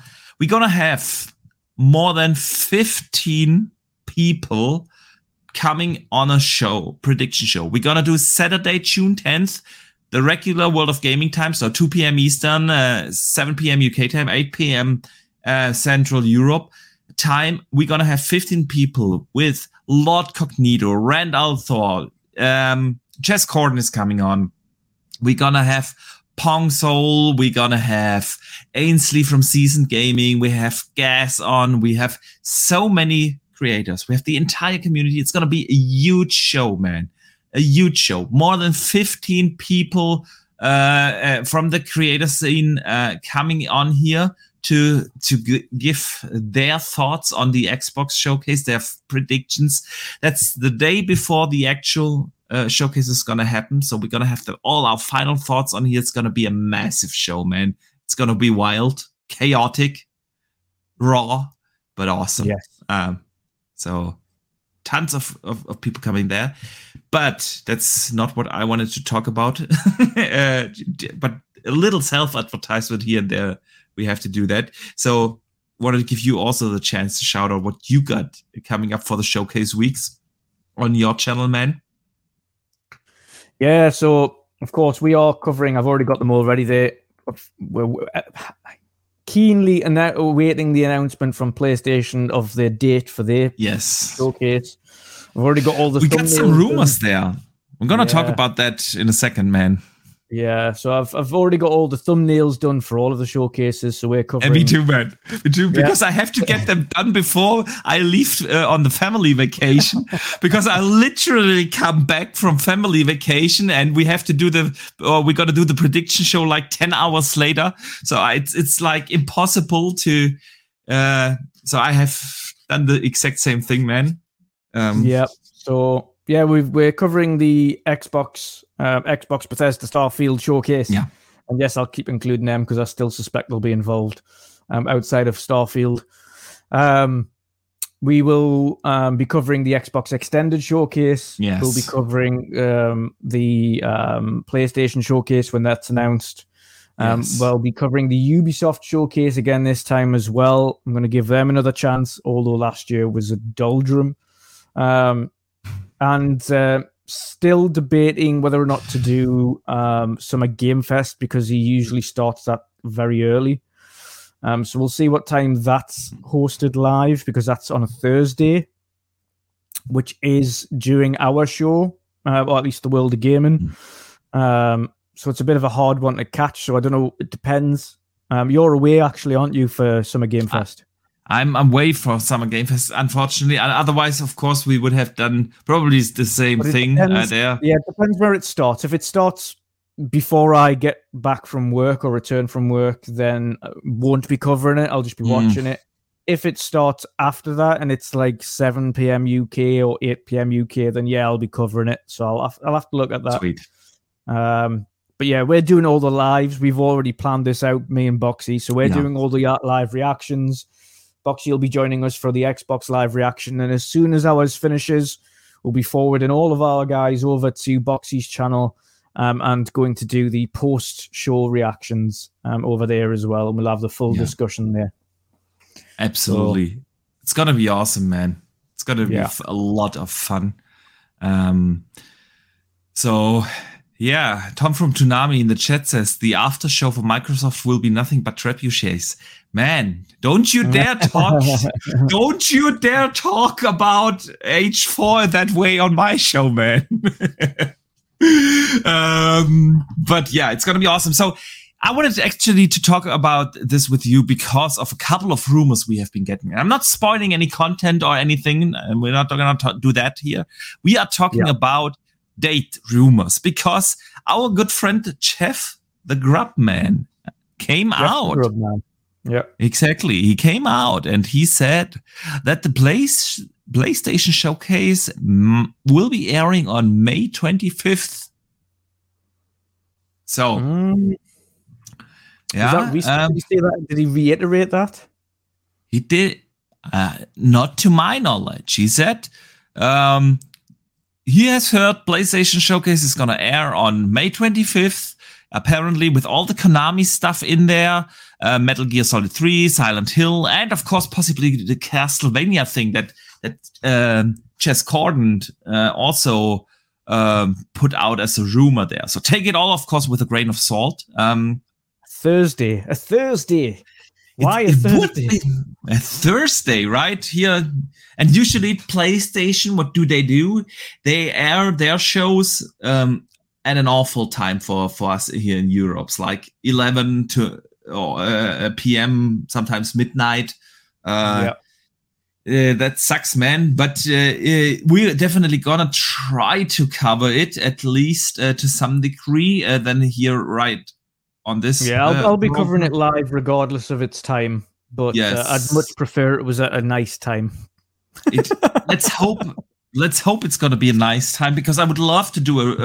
Uh, after your reaction show, uh, yeah, uh, or after your you live stream it, I would do a post show to discuss everything. Um, yeah. It would be awesome, man. Uh, but let's talk about this uh, PlayStation showcase. Do you think this is realistic, like in two weeks from now? Um, they would have to announce it the beginning of this week or, or next week, if if it's realistic. I can't. I mean, the I state of de- the state of decay. I wanted to say the state of decay. Uh, the state of place. State of um, the state of place. They usually announce that two days earlier. Now this is the, obviously different. Yeah, much bigger. Uh, yeah. Thing. Um. So yeah, I would agree. They would have to announce it within the next couple of days, man. Yeah, if it's not if it's not this week or this weekend when they announce it, it has to be the beginning of next week, a Monday announcement. Yeah. If if it's going to be like literally the week after, they, they have to announce it yeah. this weekend or the beginning of next week. I can't imagine Absolutely. they're going to give themselves just like five days notice. I don't think so either. Not for the big showcase. You can do that yeah. for the smaller shows, like the State of Plays. Yeah. But if that's the you know big PlayStation showcase, and they have not done uh, one last year, uh, so for the big big showcase, they need to do uh, uh bigger advertisement because with that you want to reach also more of the casual audience maybe and um, just a wider audience yeah? Uh, yeah. so you have to yeah yeah i do agree there. I do absolutely agree there. Um, what do you expect? Um, the konami stuff has been rumored for for a while now yeah that they will do show a metal gear solid 3 remake of course silent hill remake and just uh, again Jez Corden said possibly castlevania Mm-hmm. They picked that up as an exclusive. And I've also seen that, um, of course, MGS remake being um, being exclusive. We already knew, um, but apparently, um, Silent Hill, of course, and Castlevania um, are also exclusive as well to PlayStation. Um, which is the further rumors. If that is the case, then you've got Metal Gear Solid, Silent Hill, and Castlevania Lockdown as PlayStation exclusives. That's a huge win for them. Massive. Yeah, I agree. I'm super looking like out of all of them, I'm more looking like I'd, I'd never understand why they do reverse order remakes. Like, why would you start with three when one is the best Resident, uh, one is the best Metal Gear? One is Hmm. by far the best Metal Gear, in my opinion. it is the game that started all. It is the best Metal Gear. I'm the wrong person to to judge that because I didn't like any of them. Fair enough. Um, not for me. Yeah. I've said it before. I'm not a Kojima fan. I don't like the Metal Gear games. Yeah. Um, I, d- I do think I don't. I did not play. I played two and three. I didn't play four. I tried five. Uh, So did you? You didn't play one when it came out on the PlayStation? no, no. Ah, you see, that's where uh, like because I started. And the- people think I started on the Xbox, but I didn't. I started on PlayStation. So I started Hmm. with the PlayStation One. That was my first console. Um, Okay. before I got before the Xbox came out. So I started on the PlayStation One, and Final Fantasy and Metal Gear were the two games that I got that was like Hmm. solidly played them. Loved them games. Um, I don't. I, I'm just confused as to why they haven't started doing the remix with Metal Gear One. Um, personally, uh, MGS3 is Ah. good. Don't get us wrong, but why? Why would you not start with the first and work your way to the third? I yeah, don't get yeah. That's a good question, man. It's a good question. Uh, I can't. I don't know honestly.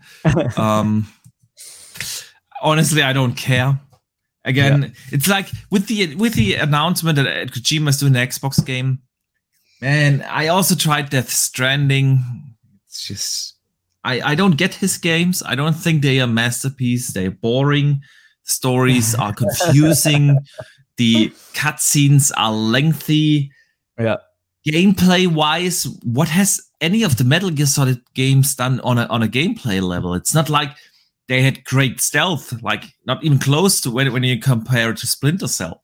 Oh, yeah, Oh, or something like of course, of course. so. I don't. Splinter I don't was A little bit later though. Splinter Cell was a little bit later than Metal Gear. Yeah, yeah, um, true. Especially the first one. So Still, you know, I don't get it. The shooting Yeah. never fe- felt good. See the first, the first, but the first Metal Gear had awesome characters. Um, like um, again, and this is why we've we've been saying for years it should be, um, it's like Revolver Ocelot and and um, uh, Liquid Snake and uh, and what uh, what I used to call Ninja. Um, on there as well, who was kind of the camouflaged guy with a sword and everything. Um, absolutely awesome, and the, the characters in there were were really good, and the story was great on the first one. Um, and they kind of lost me after that. I, I just liked Metal Gear One to that much that, that the others didn't really bat an eyelid to me. Never played five. Don't have an interest in playing five. Um, but I would if if it was Metal Gear One remake, I would be absolutely over the moon. But I'm not really fussed about three. Um, that saying, on a Sony perspective, getting these locked down as exclusives is huge. It is Metal Gear, Silent Hill, and if the Castlevania thing turns out to be true, Yeah. honestly, it's been way too long since we had a proper Castlevania, and we're, we're not sure whether that's going to be a remake. Yeah, uh, let alone which Castlevania got the will get the remake treatment, or if it's a new one. Anyway, Castlevania is big. That's that's the thing, man. Uh, Sony is is out there, yeah, being aggressive again, being Sony. Uh, not saying great that they do it, but I do get why they do it. They do it with success, yeah. And I've I said it so many times, man. I, I want Xbox to be uh, as aggressive, whether it's Yeah. through locking down exclusive content or just be a little bit more ruthless in in how you market your brand, how you take on your competitor. It's just,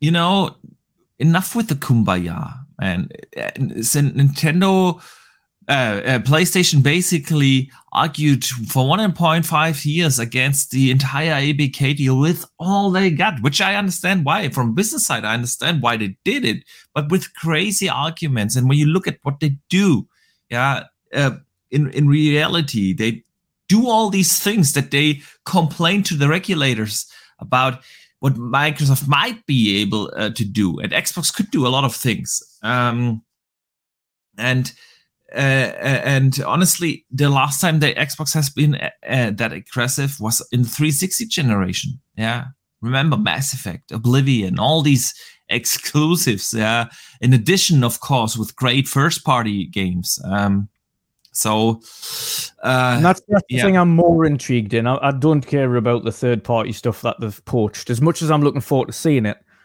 I'm more I'm more bothered about what Sony are cooking up from a first party yeah. perspective.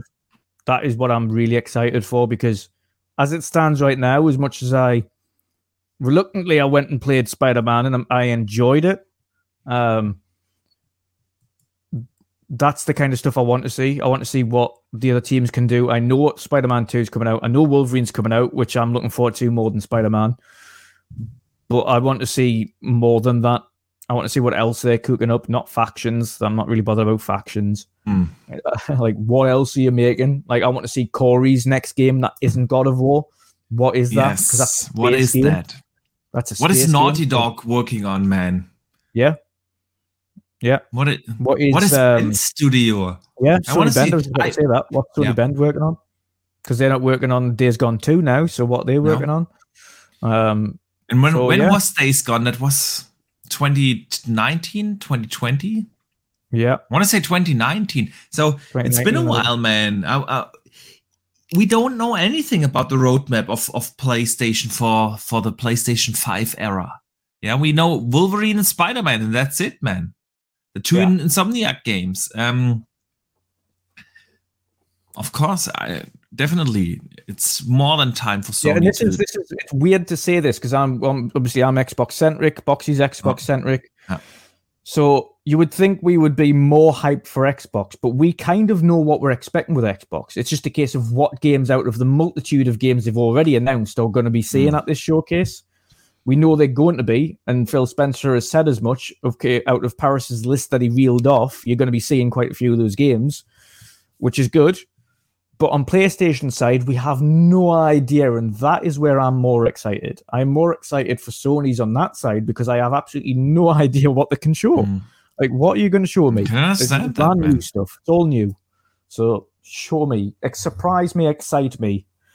Um, I'm already excited about Xbox's portfolio going forward. So I'm already have the excitement of Hellblade and Avowed and Fable and Everwild, and you like the State list of Decay is three endless. Yeah. There's Indiana Jones and God and Perfect Dark and Perfect Dark and it just it just continues forever and ever. Out, Outer Worlds two, which I, I can't wait for, and but on Sony's side, I don't know, and that's what I'm more excited about. I'm more excited mm. to hmm. see Sony showcase because no one has an idea and it's and it's that speculation again. It's like, oh, what can they show? Whereas yeah. on Xbox side, it's like, which one will we see? Will we see Fable? Will we see Avowed? Will we see this? Yeah. So it's a case of okay, which games are we getting to see, and which games are we getting release dates or release windows for at the Xbox showcase? Whereas on Sony's side, it's whole new ball. It's it's what are they going to show us this time? So yeah, yeah it's weird to say that, but I'm more excited for Sony showcase for that very reason. Whereas, don't get us wrong, I'm super excited to to learn more about Xbox's games mm. and see gameplay and stuff.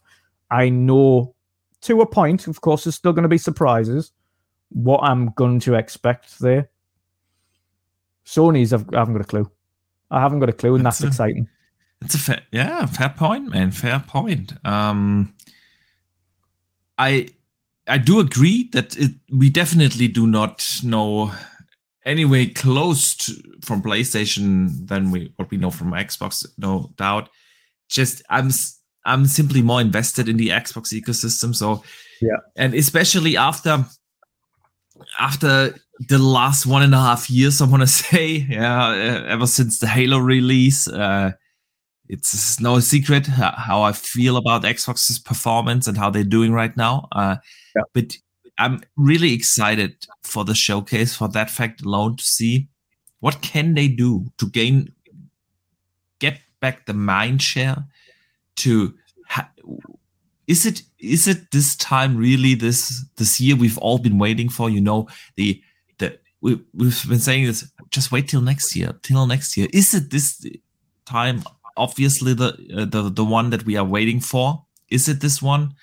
And uh, of course, I've I thought about this a lot. What what can they actually do to make this like a super success? The push they need, you know, Uh, and uh, obviously, we're going to talk about this a lot in, during the prediction shows and when we get closer to it. But I do feel like, you know, they can't rely on Starfield alone this year. Um, yeah. Because Starfield, as much as I'm excited, my most anticipated game, no doubt, I was supposed to be playing this game last year. Yeah. Yeah. um, and I, then I was supposed to be playing it in the first half of this year. And if you uh, use this out as the game to fill out the rest of the year, because you don't have anything else, um, of course, uh, uh, that would be not good. So I expect them to have another game outside, of course, of Forza, because uh, that's also one we are we're supposed to get already. Yeah, we were supposed yeah. to be playing this now in in the first half. Um, so uh, I do feel like they need a story-driven game uh, again. May it be a Fable? Of course, I'm not thinking Fable is going to release this year. I think still like Hellblade. I see it this year. I definitely think you'll I, see. Think, I do agree. I, I do agree. I, I do think we will see it. But I think Hellblade's going to be your big story Hellblade, game. Avowed, something like yeah. that. Another game like that this year, besides yeah. Starfield, is, is something Xbox would really need that they get yeah. because that's the thing now. You know, after underperforming for so long, they have to overperform now. They have to over deliver. Yeah. They have overpromised for many years and underdelivered. And now it's time to underpromise and overdeliver for a while. Um, and so, yeah, uh, I would expect a Hellblade or something else along this line. Yeah, man, we have Contraband where's that man? What's what's State of Decay? What is the next I'm working on?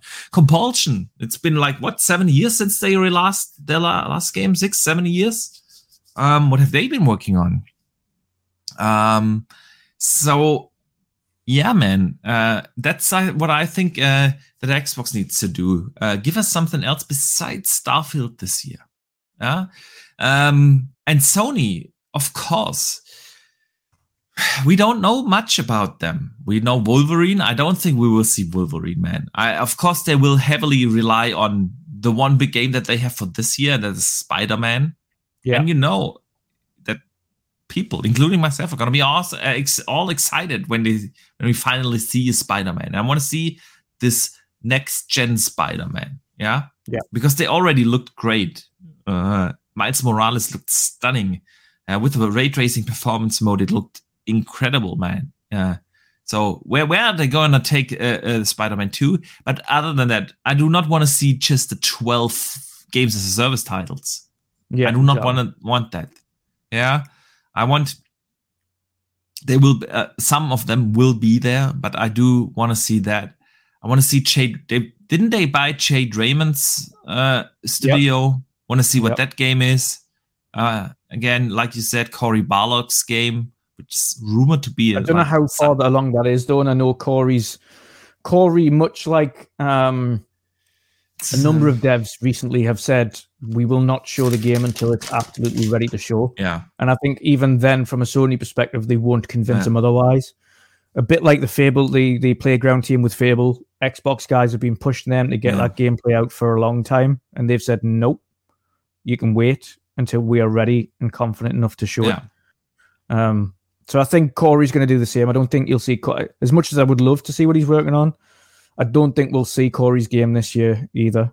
Um, of course, aside that, I do think we'll see Fable, but I don't think we'll see Cory's game. Yeah, I don't think so either. See, know, it, how... it has been like three and a half years or so that he has been working on this. Yeah, yeah. But again, does he want to show it off? I don't know. I don't know. I don't think so, um, personally. Personally, maybe it goes to um, Tsushima too. Yes, yeah, possibly, possibly. Could be. It's a good shout or an announcement for that. But again, yes, you don't want to rely too heavily on, and we we've seen the reports from PlayStation as well that this they they aren't outside of Spider-Man aren't releasing any other AAA games, first-party games this year. They've said mm. that in their financial reports to investors.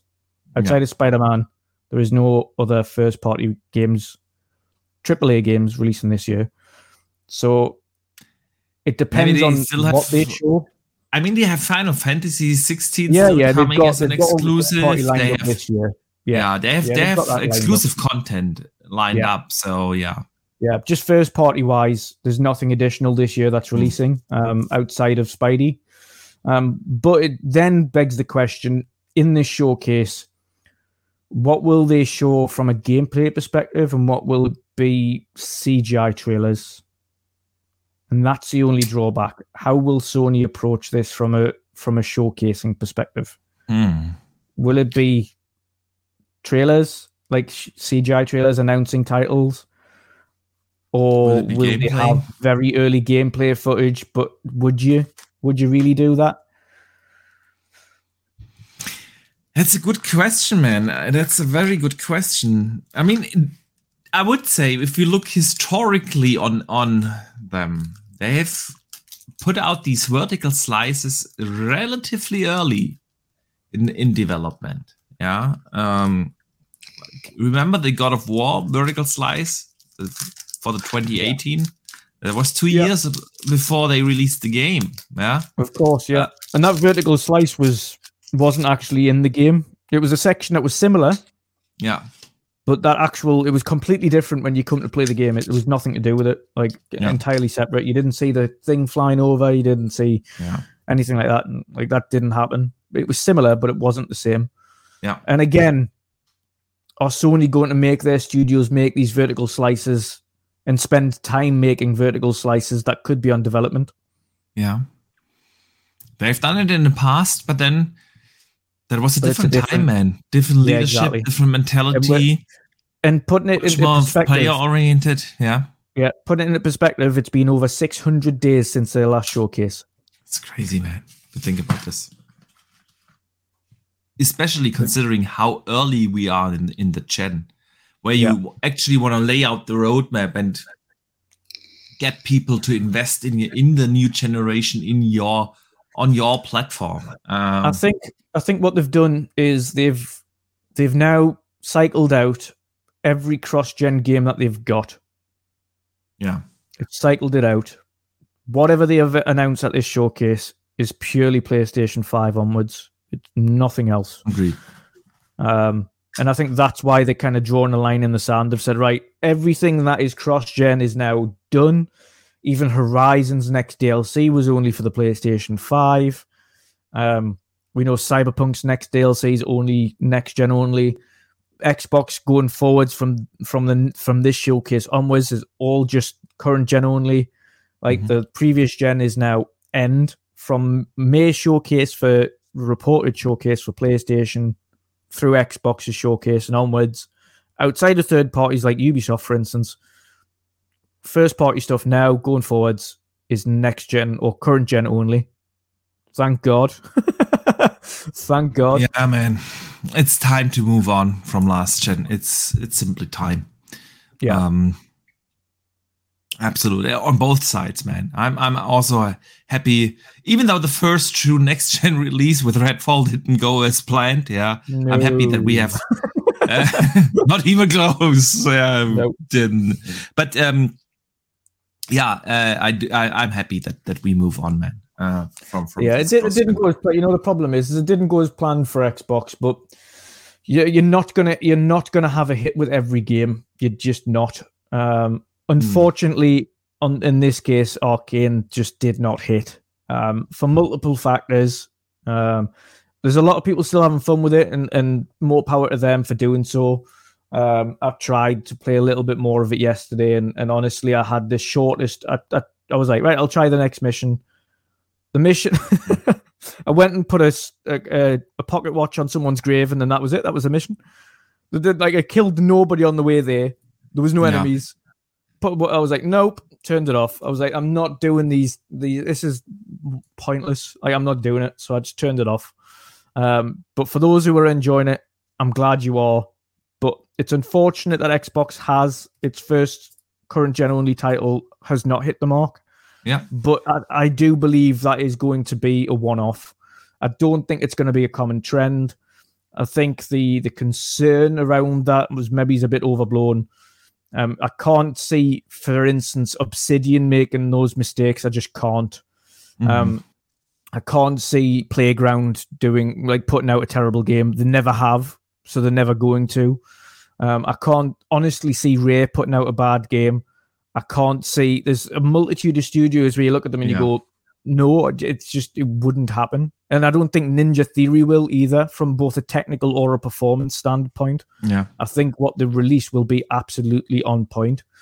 Um, so I don't. There is no concern from me on the quality level. I think it is a one-off, and you have those. And if we have a look at, um, even on a on a on a recept reception point of view, Days Gone didn't get the reception PlayStation wanted. Yet they're continuing, and they've continued to knock it out of the park. Then you have a look at the PC releases. Uh, the The Last of Us on PC was an absolute mess, a shambolic mess. But they continue and they will Yeah. continue. Um, so no, I don't. We're not going to kind of plaster the entire generation based on a couple of releases. They're going to have some terrible things. They'll learn from it. They'll improve. They'll get better. That's for both sides. So PlayStation will get better on PC. Xbox will absolutely get better on console. Um, and this, this, these showcases coming up for both platforms are absolutely the turning point of this generation. This is where things start to kick on properly. This is what we've all been waiting for from a gamer's perspective. We want to know what these consoles can do. And this point forwards is what we see these consoles are capable of. Huh? I do hope so, man. I do hope so. Uh, of course, there will still be hits and misses. Um, Yeah, Absolutely. absolutely natural. I do And it won't be it won't necessarily just be down to performance. It could just be that the stories these people make or the ideas these people have just don't hit. hit or, or simply don't click with you. Uh, Yeah, so Exactly. it is. It. I agree. I do agree on the. I don't think we have a general quality problem. I do still think we have a management problem.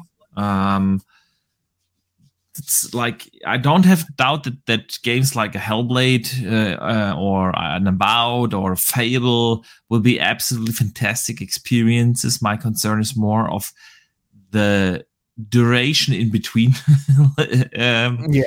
releases. Um, so, yeah, but other than that, uh, it's like you said. I think we are entering this phase of the generation where we will see um, what true next gen games are. Uh, Starfield is going to be a massive game from a technical standpoint. I don't think it's going to be this super duper showcase. Uh, hopefully, I'm wrong, uh, but uh, I don't expect that from a Starfield. I expect it from Forza. I expect it from a Hellblade and a Fable.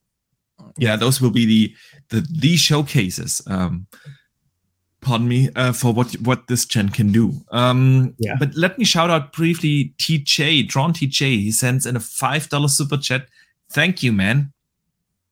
And he says Xbox needs to show gameplay of State of Decay 3. It's been five years in development and the coalition helped. True on the coalition, um, and it's been five years since uh, State of Decay 2 came out. Um, and yeah, it's been five years uh, in development. Uh, people sometimes I see a lot of people. No, man. The same about Fable, by the way. I see this when I always say, I always say, like Fable is six more than six years now in development. Yeah. Yeah. Of course, when the development started, it wasn't in full production. That's how every development of a game starts. It starts with, it starts with concepts. It starts with ideas of early prototyping, stuff like that. the, That's the how. amount of them that get scrapped out. If you haven't, if you even do yourselves a favor, if you want to know how development processes work, go and watch um, the Psycho, the Psychonauts Diary, um, PsychOdyssey. That is, it's a lot of episodes. Mm, if you want to see how how the t- trials and tribulations are coming up with ideas and putting them on paper and them not working and having to scrap them and starting again, that is development in a nutshell for Hmm. every game. There are so many things that they come up with, they put in, they spend hundreds of hours creating, thousands of hours creating, and they just go, doesn't work, gone, and then start again from different. Yeah. And that every development cycle. Unfortunately, it it sounds like this is why I, I hate when people say X game is in trouble and X game has started again and X game has done this because that's just development. Uh, Throughout development, there are so many features and level designs and character designs that are scrapped and started from scratch, and this is how it works. Exactly. Um, exactly. That's just how it works. So uh, when when we say uh, or like TJ in this case said uh, five years in development doesn't mean the game has been in full production for five years. It just Yeah. means yeah they've been t- playing around with ideas, creating prototypes, and for whatever time it's now in full production, the game is out there. Todd Howard himself said, "Yeah, they usually only take one to two years in full production for their for their games." Uh, that's like yeah but the, the the big amount of time is creating ideas getting prototypes ready uh, uh the creative stuff man. And at the very end um you're gonna uh, deliver that in state of decay 3 it's long overdue man. I want to see it um especially since it's still a smaller team. That's the thing you know the bigger the team, the longer it'll take. Normally, there's always the example that proves the rule, but um, it's that exact thing. You know, uh, you, if you're a small team, you develop your game, or it can uh, do a lot of things more agile, faster, and um, so five years is for such a small team, and it's still a relatively small team over there and, and that labs. Yeah, um, is already a lot of time. We have heard the coalition help, which is great. Um, we also know that they built uh, or founded a new, an, an, uh, a new studio that is solely focusing on um, solely focusing on animation and, and stuff. So um, yeah, it's it's gonna be interesting to see. And following up on that, uh, super chat uh, is is one from Tom from Toonami. He sends in two dollars. Thank you, man. He says State of Decay just went full production in January. Uh, I'm not sure, man. I'm not sure because we've been hearing for years now that they've been working on that game. I don't Yeah. know if full production started in January this year, um, but I might be wrong here. If you have a source, man, let me know. I, I'd be happy to learn. Um, You get divs. Did you get Dave's. divs? Um, I did not get Dave's. I just wanted because it was related. Uh, ah, okay. so uh, Dave's sent in a super chat, five dollars. Thank you, man. Um, he says, "You know what won't be like Redfall? Diablo 4. Sure, seems like a flex move to have done the beta. Love it when de- devs get their games out early. Um, so yeah, man, Diablo, dude. Over the weekend, you know, Server Slam beta is gonna happen again, and then June, June is gonna be here soon, and Yeah. we gonna we're gonna make World of Gaming clan. So I'm gonna definitely let you guys know uh, all about that uh, here on the show when it's time for that. Uh, so if you need, need to team up, then um, we're gonna have a blast with Diablo 4. It's gonna be so cool. Um, Yeah. And Tom from Tsunami follows up. He said uh, said no, they did. Um, uh, We're starting to state in Oh, their sorry- dev diary. sorry. yeah. Ah. Okay. Okay. That, uh, Ah, to be fair, it could, in terms of their full production, they could have absolutely everything in place in order to get started on it with a full team. Now they've, Yeah. as Pixelbit G mentioned there, the State of Decay 2 team has been in skeleton crew, but to their to to their um as a as a major positive, the amount of work that State of Decay team have done to State of Decay 2, releasing yet another humongous update this week um, for that game. Um, that is, God, that game's had such a transformative kind of shakeover since its release. So much free free stuff. It is insane. We're talking graphical upgrades, performance upgrades, multitudes of different add-ons, content and and- yeah. and everything for free. None of it's cost anybody It's- a penny. It, the support for this game, again, from such a small studio for so many years, it's absolutely incredible. And honestly, I can't wait for State of Decay 3 because mm-hmm. State of Decay 2 wasn't you know, it wasn't the best game ever made. It had tons of bugs when it launched, and yet there was something so special and addictive to this formula. I was like yeah. s- sitting there, you know, in the evening, late night. I'm just gonna loot one more house, man. One more house, and then. Yeah. Uh, all of a sudden it's 3 a.m. and you hate your life, and the next evening you're gonna just continue to do the same shit. And it's yeah, it's like a fantastic formula. And with them now having bigger budget, proper support, technical support, Microsoft backing the entire thing, I can't wait what they will be able to deliver with the State of Decay 3, man. Um, I'm excited for that, for yep. that game. So, I think we caught up on the super chats, man. So. Woo Woo. Already two hours and 20 minutes into the show. So, uh, two more topics before we get to the community questions. So, Boom. I think one is a faster one. The other one is like maybe, maybe a little uh, more extensive. Sony shut down a studio, man. And I wanted to talk about that with you. Um, yeah. Because it happened over the uh, the news happened over the weekend, so um, it's probably old news for for some of our listeners now. Uh, but uh, we didn't have the chance to talk about this last week, uh, and I definitely wanted to to talk uh, with you about that. They shut down uh, Concrete Genie, the studio behind. Um, uh, sorry, they shut down Pixel Opus, uh, the studio behind uh, uh, Concrete Genie. Uh, and it's not the first studio that they shut down uh, over the last couple of years. They've closed down, I think, seven different studios over the last three years or so. Um, and it's like, yeah, man, when Xbox does something like that, you know, the outcry is huge. Everyone's talking about that. Even the PlayStation uh, podcasts talk about that. And uh, so I, I, definitely wanted to talk to you about this. Um, yeah. We've seen that Sony has moved away from from letting smaller experiences be available on their platform. I think this yeah. is what this comes down to. Yeah, we know that they only want to have the big, big, big, big AAA blockbusters.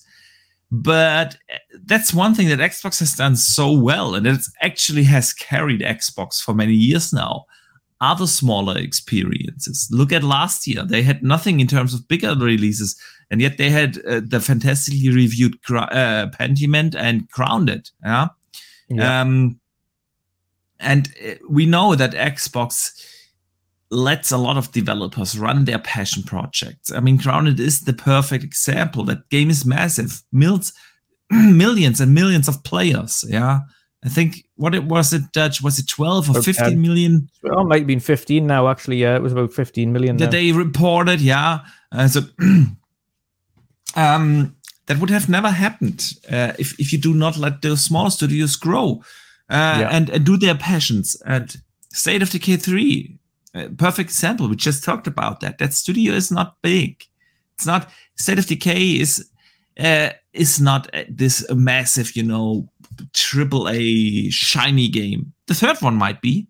The, yeah, we yeah. don't know third, whether it third will one definitely will be. Yeah, but um, they, that's what Xbox does. Yeah, and on the other side, we see Sony shutting down these smaller studios. They are not even happy with games like Days Gone that apparently didn't perform after selling millions and millions and millions of copies. Um, so, what do you think, man? Uh, what's what's what's going on there? I, I can like I can understand. There's two two ways to look at this. I can completely understand why they shut it down. So they did a performance review across the board on which studios are actually doing something that's worthwhile and which studios aren't, which studios can perform and which studios aren't performing. Um, and they in their reports they opted to close down um, the studio because um, for financial perspective, for financial reasons, essentially, um, they just uh, they kind of what do you call that when they're kind of um, tightening the belt. Um, so that that's that's the reasoning behind it. But they were very brutal in a fashion where they didn't say thank you for your service, etc., etc. They were just like after a performance review of the group, we've opted to close down Pixel Opus, and that was it. Um, Pixel Opus put out a lovely tweet saying our adventure's coming to an end. Thank you everybody for your support across the years, so on and so forth. But nobody, like outside of Shawn Layden and a few of the other kind of PlayStation studio heads, no one from PlayStation put out a thank you or anything like that. It was a bit, I thought that was a bit of a, um, a, horrible thing to do, to be honest, after a team's put out some really cool little games for you um, across the years. I think they need to treat their studios a bit better. And even those that they're letting go, thank them for the service that they've gave to the company. Thank them for the experiences that they've created um, for for fans um, on PlayStation. Um, be a little bit more human when they when they make these announcements because it just very it felt very much detached. It was Yeah, very yeah. much, and I, I don't like that approach. Like these are livelihoods that you that you're ending here.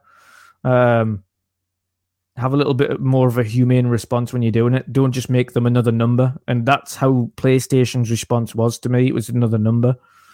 Um, I understand the reasoning for it, but I just think a, a a more of a human touch to the announcement wouldn't have done them any harm.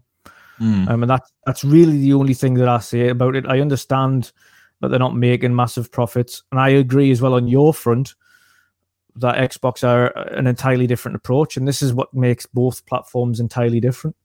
Xbox Yeah. are willing to to spend that money on these smaller, very niche titles Yeah. that might Take not make the mega risk. money. Yeah. yeah, they might not make the mega money, but they don't care about that because if a hundred thousand people play it, two hundred thousand, a quarter of a Mhm. million, half a million, a million, whatever that number is, they're more concerned about new experiences that different people are looking for, regardless of the size of the game. And at the end of the You day, see- Microsoft aren't bothered about spending a couple of hundred thousand on a Pentiment or a Yeah. million on a Pentiment when big major AAA games that Sony are paying for are costing upwards of 50, 60, 70, 100 million, 150 million, 200 million, and that's what they're focusing on. They want to take all of their resources and put them towards the AAAs, where Microsoft want to give everybody a chance, and they've said that internally. Listen, if you've got ideas, bring them up. If Yeah. you want to have your idea, well, and pitch it. If it pitches well, and and we like the idea, regardless of how wacky it is, we'll make it happen, and we'll let you make that game. Um, and I like that. I like that approach. Sony Absolutely, clearly yeah. want, As do want I. a different different way of things, and You know that's what, I think? You know what I think that plays a big role here as well as the business model itself. Yeah, If you solely rely on basically selling your games at full retail price, of course you you're probably not willing to take as many creative risks. Um, Yeah. Maybe on smaller or bigger games, because at the end of the day, you always make the bet on: Do I make my uh, return of investment? And uh, if if if a Pentiment came out yeah, it would be only available through retail, maybe digital or uh, or or uh, uh, with with actual physical copies to sell. But if you would only be able to play it by buying the game, by purchasing the game, do you really think that game would have been bought by by by many? Probably not. Probably not. So it helps to have this subscription service based model where you don't have to rely on the game actually selling X amount of numbers in order to make your money back. Because at the end of the day, you're just delivering content for your subscribers to keep them subscribed, to keep them happy. Yeah. Yeah. And so it allows you to do to do different things. Um, But I think you also have to have a look at, and I think they this is where PlayStation will be looking at as well, is they'll be looking at what their gamers play on that console. And Mm. what PlayStation gamers play on their console is definitely not what Xbox gamers play on their console. Xbox gamers definitely play a more varied um kind of style of game now. And because that's because of the way Game Pass is. So you tend to find I mean, even if you have a look at um it's not just uh, Game Pass; it's also Ravenlok. the ID at Xbox broker. Yeah, exactly. I, I wanted to just mention that. quarter of a Yeah. million people have played that game already. Yeah, and it's a six-dollar game made by a really small team. And that's Quarter the of a million people. That's insane for an indie. PlayStation 4 at the very beginning of this generation, during the PlayStation Yeah. 4 generation, Massive Sony on indie. relied a lot of uh, on on indies. Yeah, people were calling it the indie station. Yeah, they've moved on from that. They're Yeah. not supporting those anymore. We've heard it so many times how the developers complain about them not putting smaller experiences in the storefronts. Yeah. To Yeah. be able to actually get discovered. I mean, that's the problem with indies or for indies. Yeah, they don't have the big marketing budget.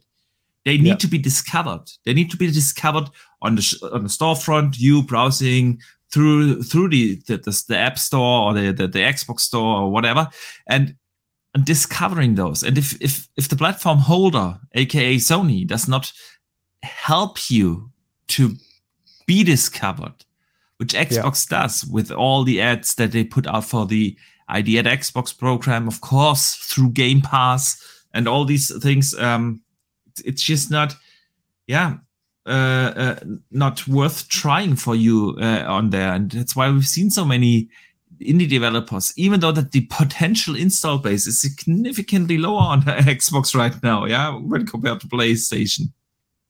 Um, so your potential customer base is, is lower, but the uh, the, the potential to get discovered actually um, is, is significantly higher. So Yeah. yeah, and um, them shutting down the studio it just shows that. Yeah, um, it's triple A or nothing for for Sony. Yeah. Um, yeah. It's just not something they're willing to fund. Um, is is basically how it is. Now, that's not to say that they don't partner up with indies to bring indie experiences to the PlayStation, but Mhm. they're not willing to fund in house. They're not willing to fund the, the them smaller experiences. They're going to f- Mm. focus their their own internal funding on creating AAA experiences. I agree. So yeah, let's see if that will change someone Mm-hmm. in the future because man, some of the best It also makes me think what's what's Yoshi going to do? Because Yeah. Yoshi's very much he he is the indie guy for PlayStation. Yeah, yeah. And even that man, that felt like at the, at the time when they announced that, it felt like a demotion, Yeah. not a promotion. Oh yeah, Uh, definitely, definitely.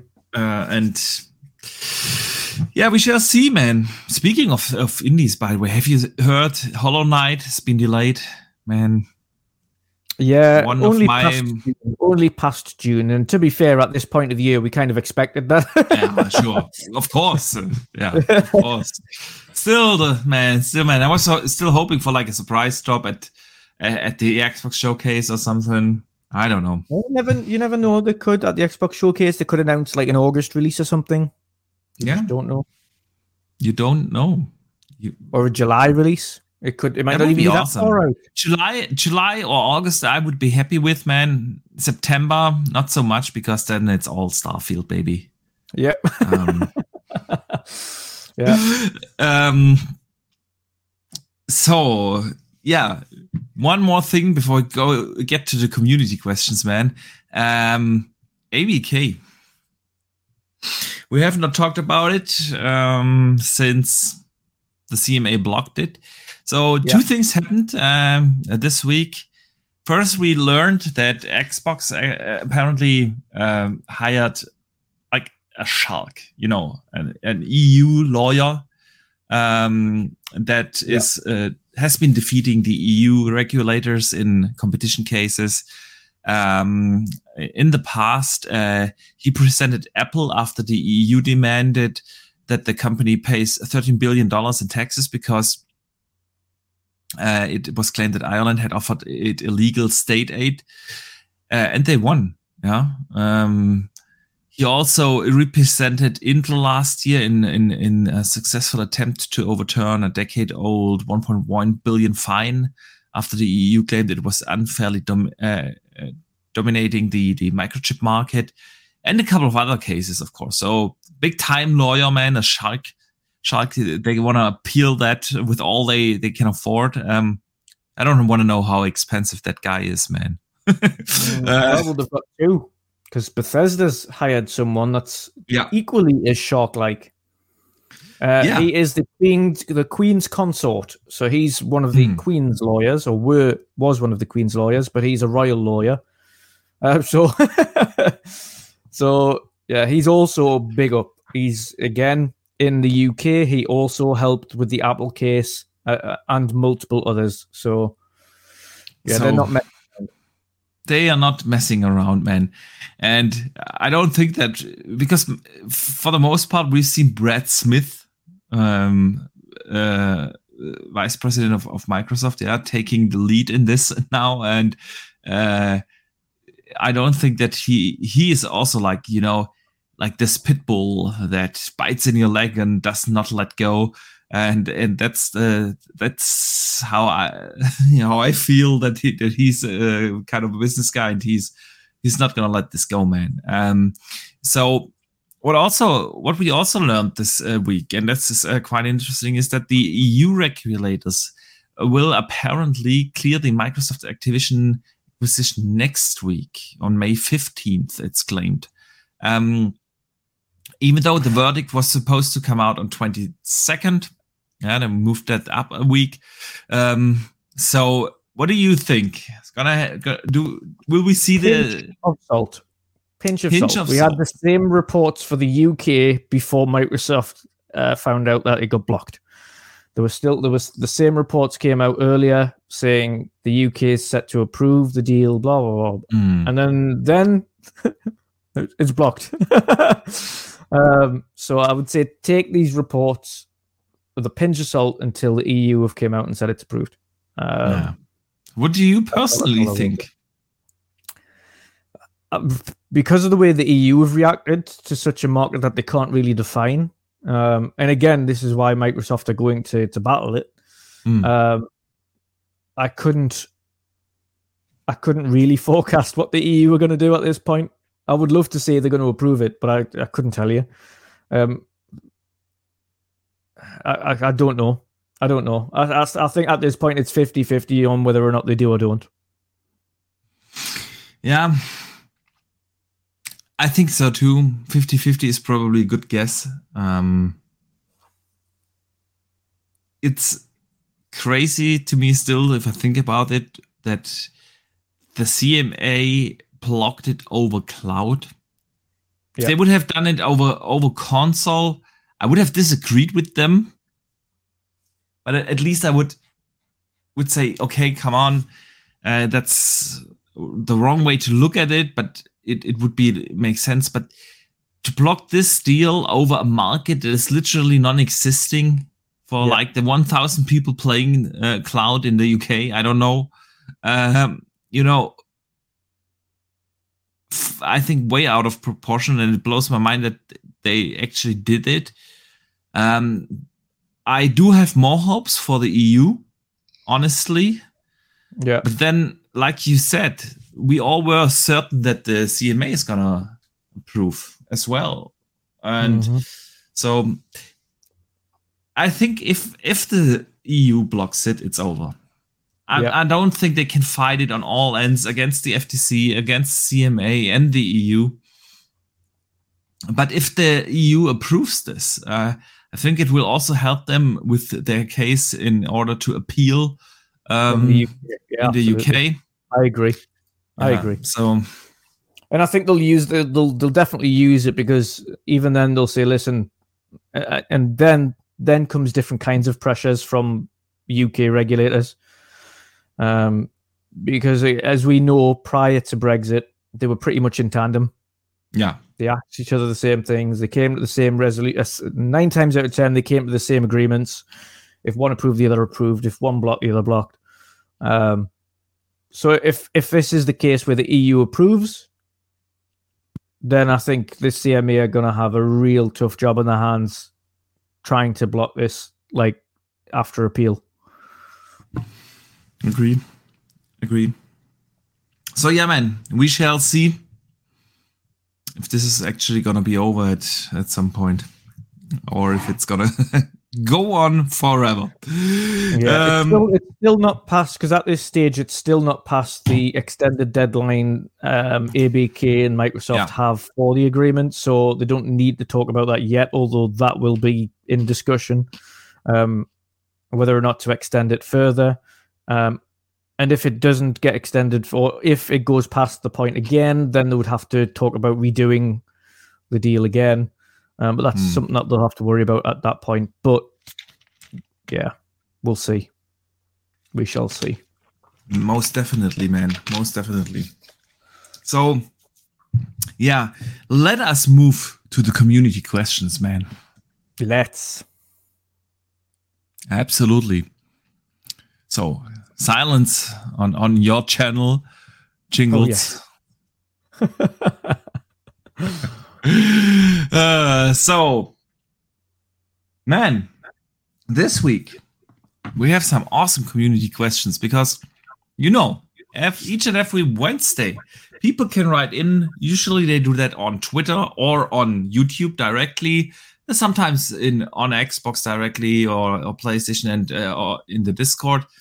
And this week we got a, quite a few interesting ones.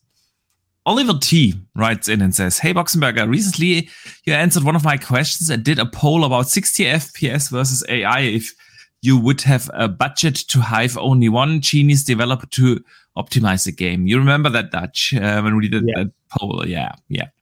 Yeah. So he says, seems now people complain more about the Redfall AI than 30 FPS. Don't you think that in that specific case, the bad AI in Redfall hurt the game more than 30 FPS?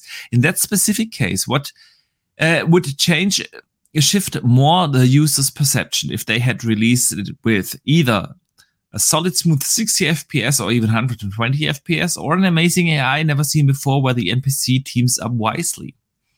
In this question, I don't take into account any bugs or other problems the game has. Thank you and have a great show. AI every day of the week. the AI is dumb. Dumb. I could play that game at 30 with the extended field of view and it would be playable. But that AI just makes it so much less fun. They are thick. They are there. There is no purpose to them. They as I mentioned previously, you can. I've never known a game where you can snipe and one AI standing next to another, and the other one doesn't budge an inch. Yeah. He just stands there as if nothing's happened, as if his buddy's just not just been murdered beside him. it's just like okay, and then just carries on walking around as if nothing's happened. And every other shooter that I've ever played, if you shoot one guy who's standing next to another, the other guy ducks for cover or runs away or gets into cover somewhere or does something. But the AI in this game don't move. You can just take yeah. them all out one by another and nothing happens. AI absolutely needs to be fixed in this game, and I think that would make it so much more enjoyable. So I absolutely do agree with uh, Redfall needing a better AI. would makes it make it uh, definitely a better game. Um, in general, it's it's it depends on the game, man. Because specifically this one for this question, specifically Redfall. For this one. see it's it's hard to say if if it still would have the blind mission, mission design and the uh, empty open world and uh, all the other things, uh, the AI line uh, uh, AI alone would not change, uh, would not make this suddenly a great game. But, but me and you have played it on PC 60. at sixty. We've we've played it exactly. I wanted to say that I've I yeah. played it at sixty. Yeah, and it also doesn't make the game suddenly a, a good game. Um, yeah. so uh, I'm I'm always up for gameplay changing elements.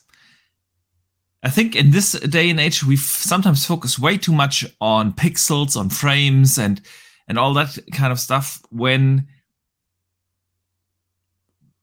Zelda comes out at 30 FPS, running at 720, and uh, not even with with a super fantastic graphic style, and actually can win all the awards, gets a 97 Metacritic, just shows you gameplay is key, man. What makes yeah. great gameplay? What do I want to see as an improvement? AI is one part, uh, but I also always say I want to see like better physics in games. Yeah, yeah, better uh, simulation of of environments and stuff. Would all these things help the immersion? And at the end of the day, that's what it comes down to. When you have great immersion in a game, um, the game is just awesome. Yeah, and you don't need like native 4K all the time for that to have great immersion. Uh, so, great question, man. Um, Tom from Toonami also follows up and uh, says he would like to talk about the fact that the team that made Redfall is already moving on to their next game.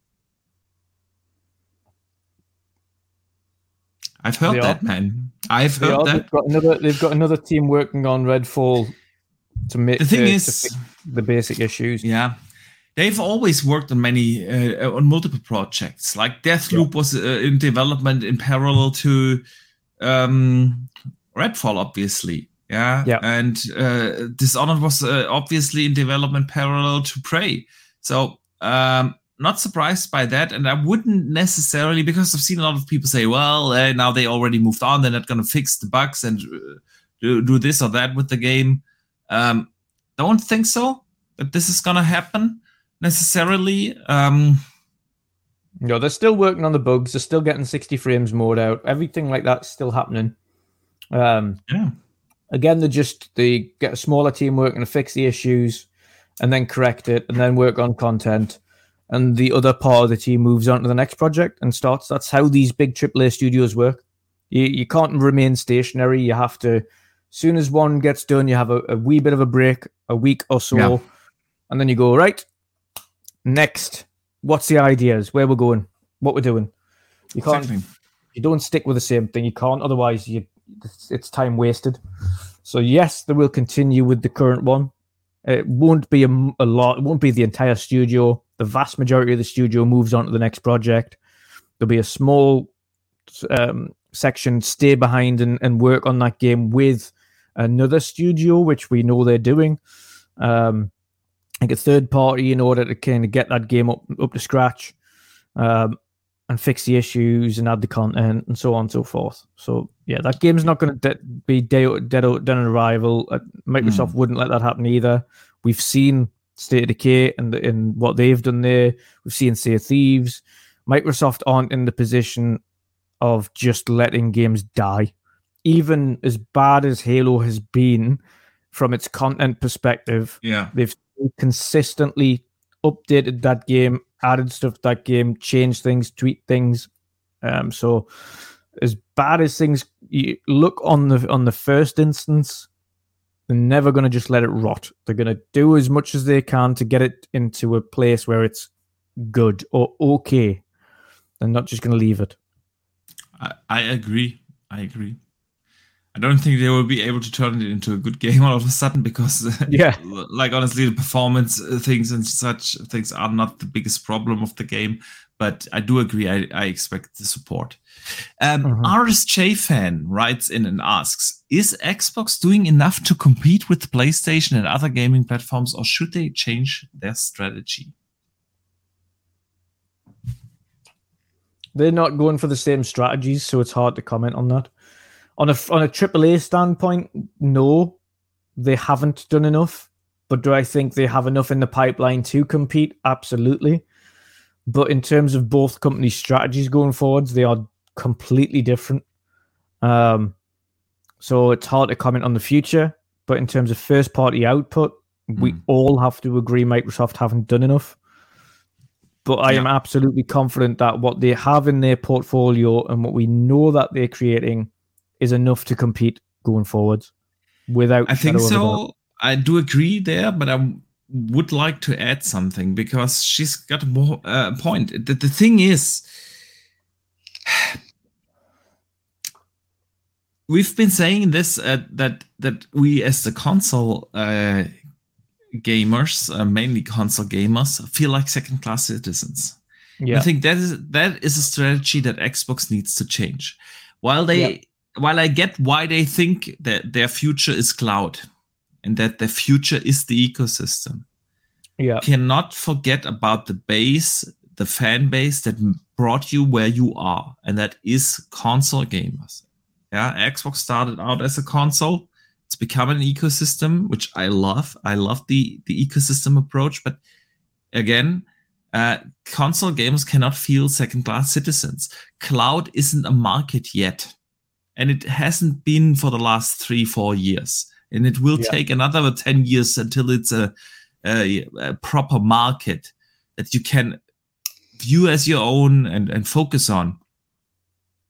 We know that PC is big for them. Uh, yeah. game, said it earlier. Yeah, game many most of the Game Pass subscribers are, or that not most, um, but there are more Game Pass subscribers on PC than on console. Yeah. But is it really surprising? Yeah, is it really surprising that it's this way when you don't have the content yet? And this is what they need to do. They, PlayStation is their biggest competitor. If they wanted to view it like this or not, it is. And um, I think so. If by focusing again more on the console gamers, I do think that they would automatically be able to compete more also in the other markets because a happy console gamer on xCloud uh, is going to use xCloud and grows that market into into its po- potential. Yeah, uh, but yeah, so I do think that they could need a change up. Let me follow up um, with a Dave Ramos question, man. He says um, you could choose to have coffee with only one of these gentlemen Phil Spencer, Jim Ryan, Tim Sweeney, Gabe Newell, or Doug Bowser. Who would you choose? Why? And what would you want to discuss? And what drink are you going to order? Phil Spencer. Um, hmm. Jim Ryan's corporate. I wouldn't talk with him. Tim Sweeney's far too outlandish in his opinions. Um, Doug Bowser, I don't think he's too per- personable. Um, I have no idea how D- Doug Bowser is actually. You know, with Reggie Fils-Aimé, you you were we knew that yeah, guy. Exactly. He was like a public was, If figure. you said it was Reggie and like Shawn Layden, and that, that would have been a more difficult question, yeah. Dave. but no, it's Phil. Phil's much more personable. I feel like I could have an actual conversation where we'd listen to what I'm saying. And I know that would be the case as well because I know people that I've spoken to him on a personable level. And he, he pays attention to what you say and he does listen to what you have to say and take on board your criticisms, etc. Um, so from that perspective, absolutely, Phil. I don't think Jim Ryan would care what I had to say. To be fair, um, he's a corporate guy. Um, I've dealt with corporate guys throughout my time in my job, and yeah. honestly, they'll say whatever you want to hear in order to get you away. And that's a, that's that's the the feel that I get from Jim Ryan. He's a PLC guy. He's the guy that tells you everything's rosy when it's not. He's the guy that believes in his vision even though it's falling apart around him. Um, that's that's the Jim Ryan guy. Um, that's not to say PlayStation's falling apart, but I'm the he's he's corporate. Corporate guys are all the same. Mm. Um, Phil Phil Spencer's worked his way up to that part. He's worked his way all the way through. Is from the ground level, essentially with Xbox, all the way up to the point that he is now. Jim Ryan's been appointed into this state. Mm. He hasn't been the guy that's come out through the ages with PlayStation. He's been appointed into that position unlike the likes of Shawn Layden, unlike the likes of Hermen Hulst.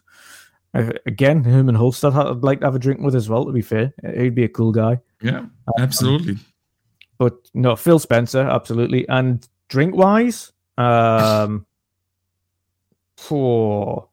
See, I, I, like a good cocktail as well. I know Boxy likes a good cocktail. Um, yeah. I'm all for an espresso martini. I love an espresso martini. Sounds good. Sounds good. I would probably also sit down with Phil, um, simply because I, not just for all the reasons you mentioned, but also, well, it's my main platform, and um, I've not been happy with Xbox lately, uh, and I would would like to sit down and have a chat with him, an honest chat, yeah, not in public, with a good scotch in my hand. to answer that Yeah. question also. Um, and then uh, I would would like to discuss uh, simply uh, how he views this, uh, how how the situation. Yeah, is it is it is he really? Why does it feel that he wasn't able to do something about the pipeline issues that they had, about the performance issues? What what are what are his honest thoughts? I would like to see that, uh, hear that, man. Um, off the record, you know, in private, and so last question of the day, man. Sith Lord sends in this one and asks, "Do you guys, uh, or actually, he wrote, do you gentlemen watch anime? And if you do, what's your favorite, and what's what are you currently watching?" Not these days, but I did grow up watching Dragon Ball. So I've watched all Hmm. of the Dragon Balls, and I still go and watch the Dragon Ball movies when they come out. Um, so yeah, Dragon Balls will always remain number one to me. Um, whether that be Dragon Ball Z, Dragon Ball Super, um, any of the Dragon Ball films, you, you name it, I've seen them. So um, yeah, Dragon Ball. It's it's the original and always will be goat. Hmm. I've I'm not an anime guy. Never have been. Probably Yeah. never will be. I I play so many games. I watch so you many. You did enjoy the series. Cyberpunk anime though, didn't you? Yeah, that was that was a good one. Yeah, it was a good one.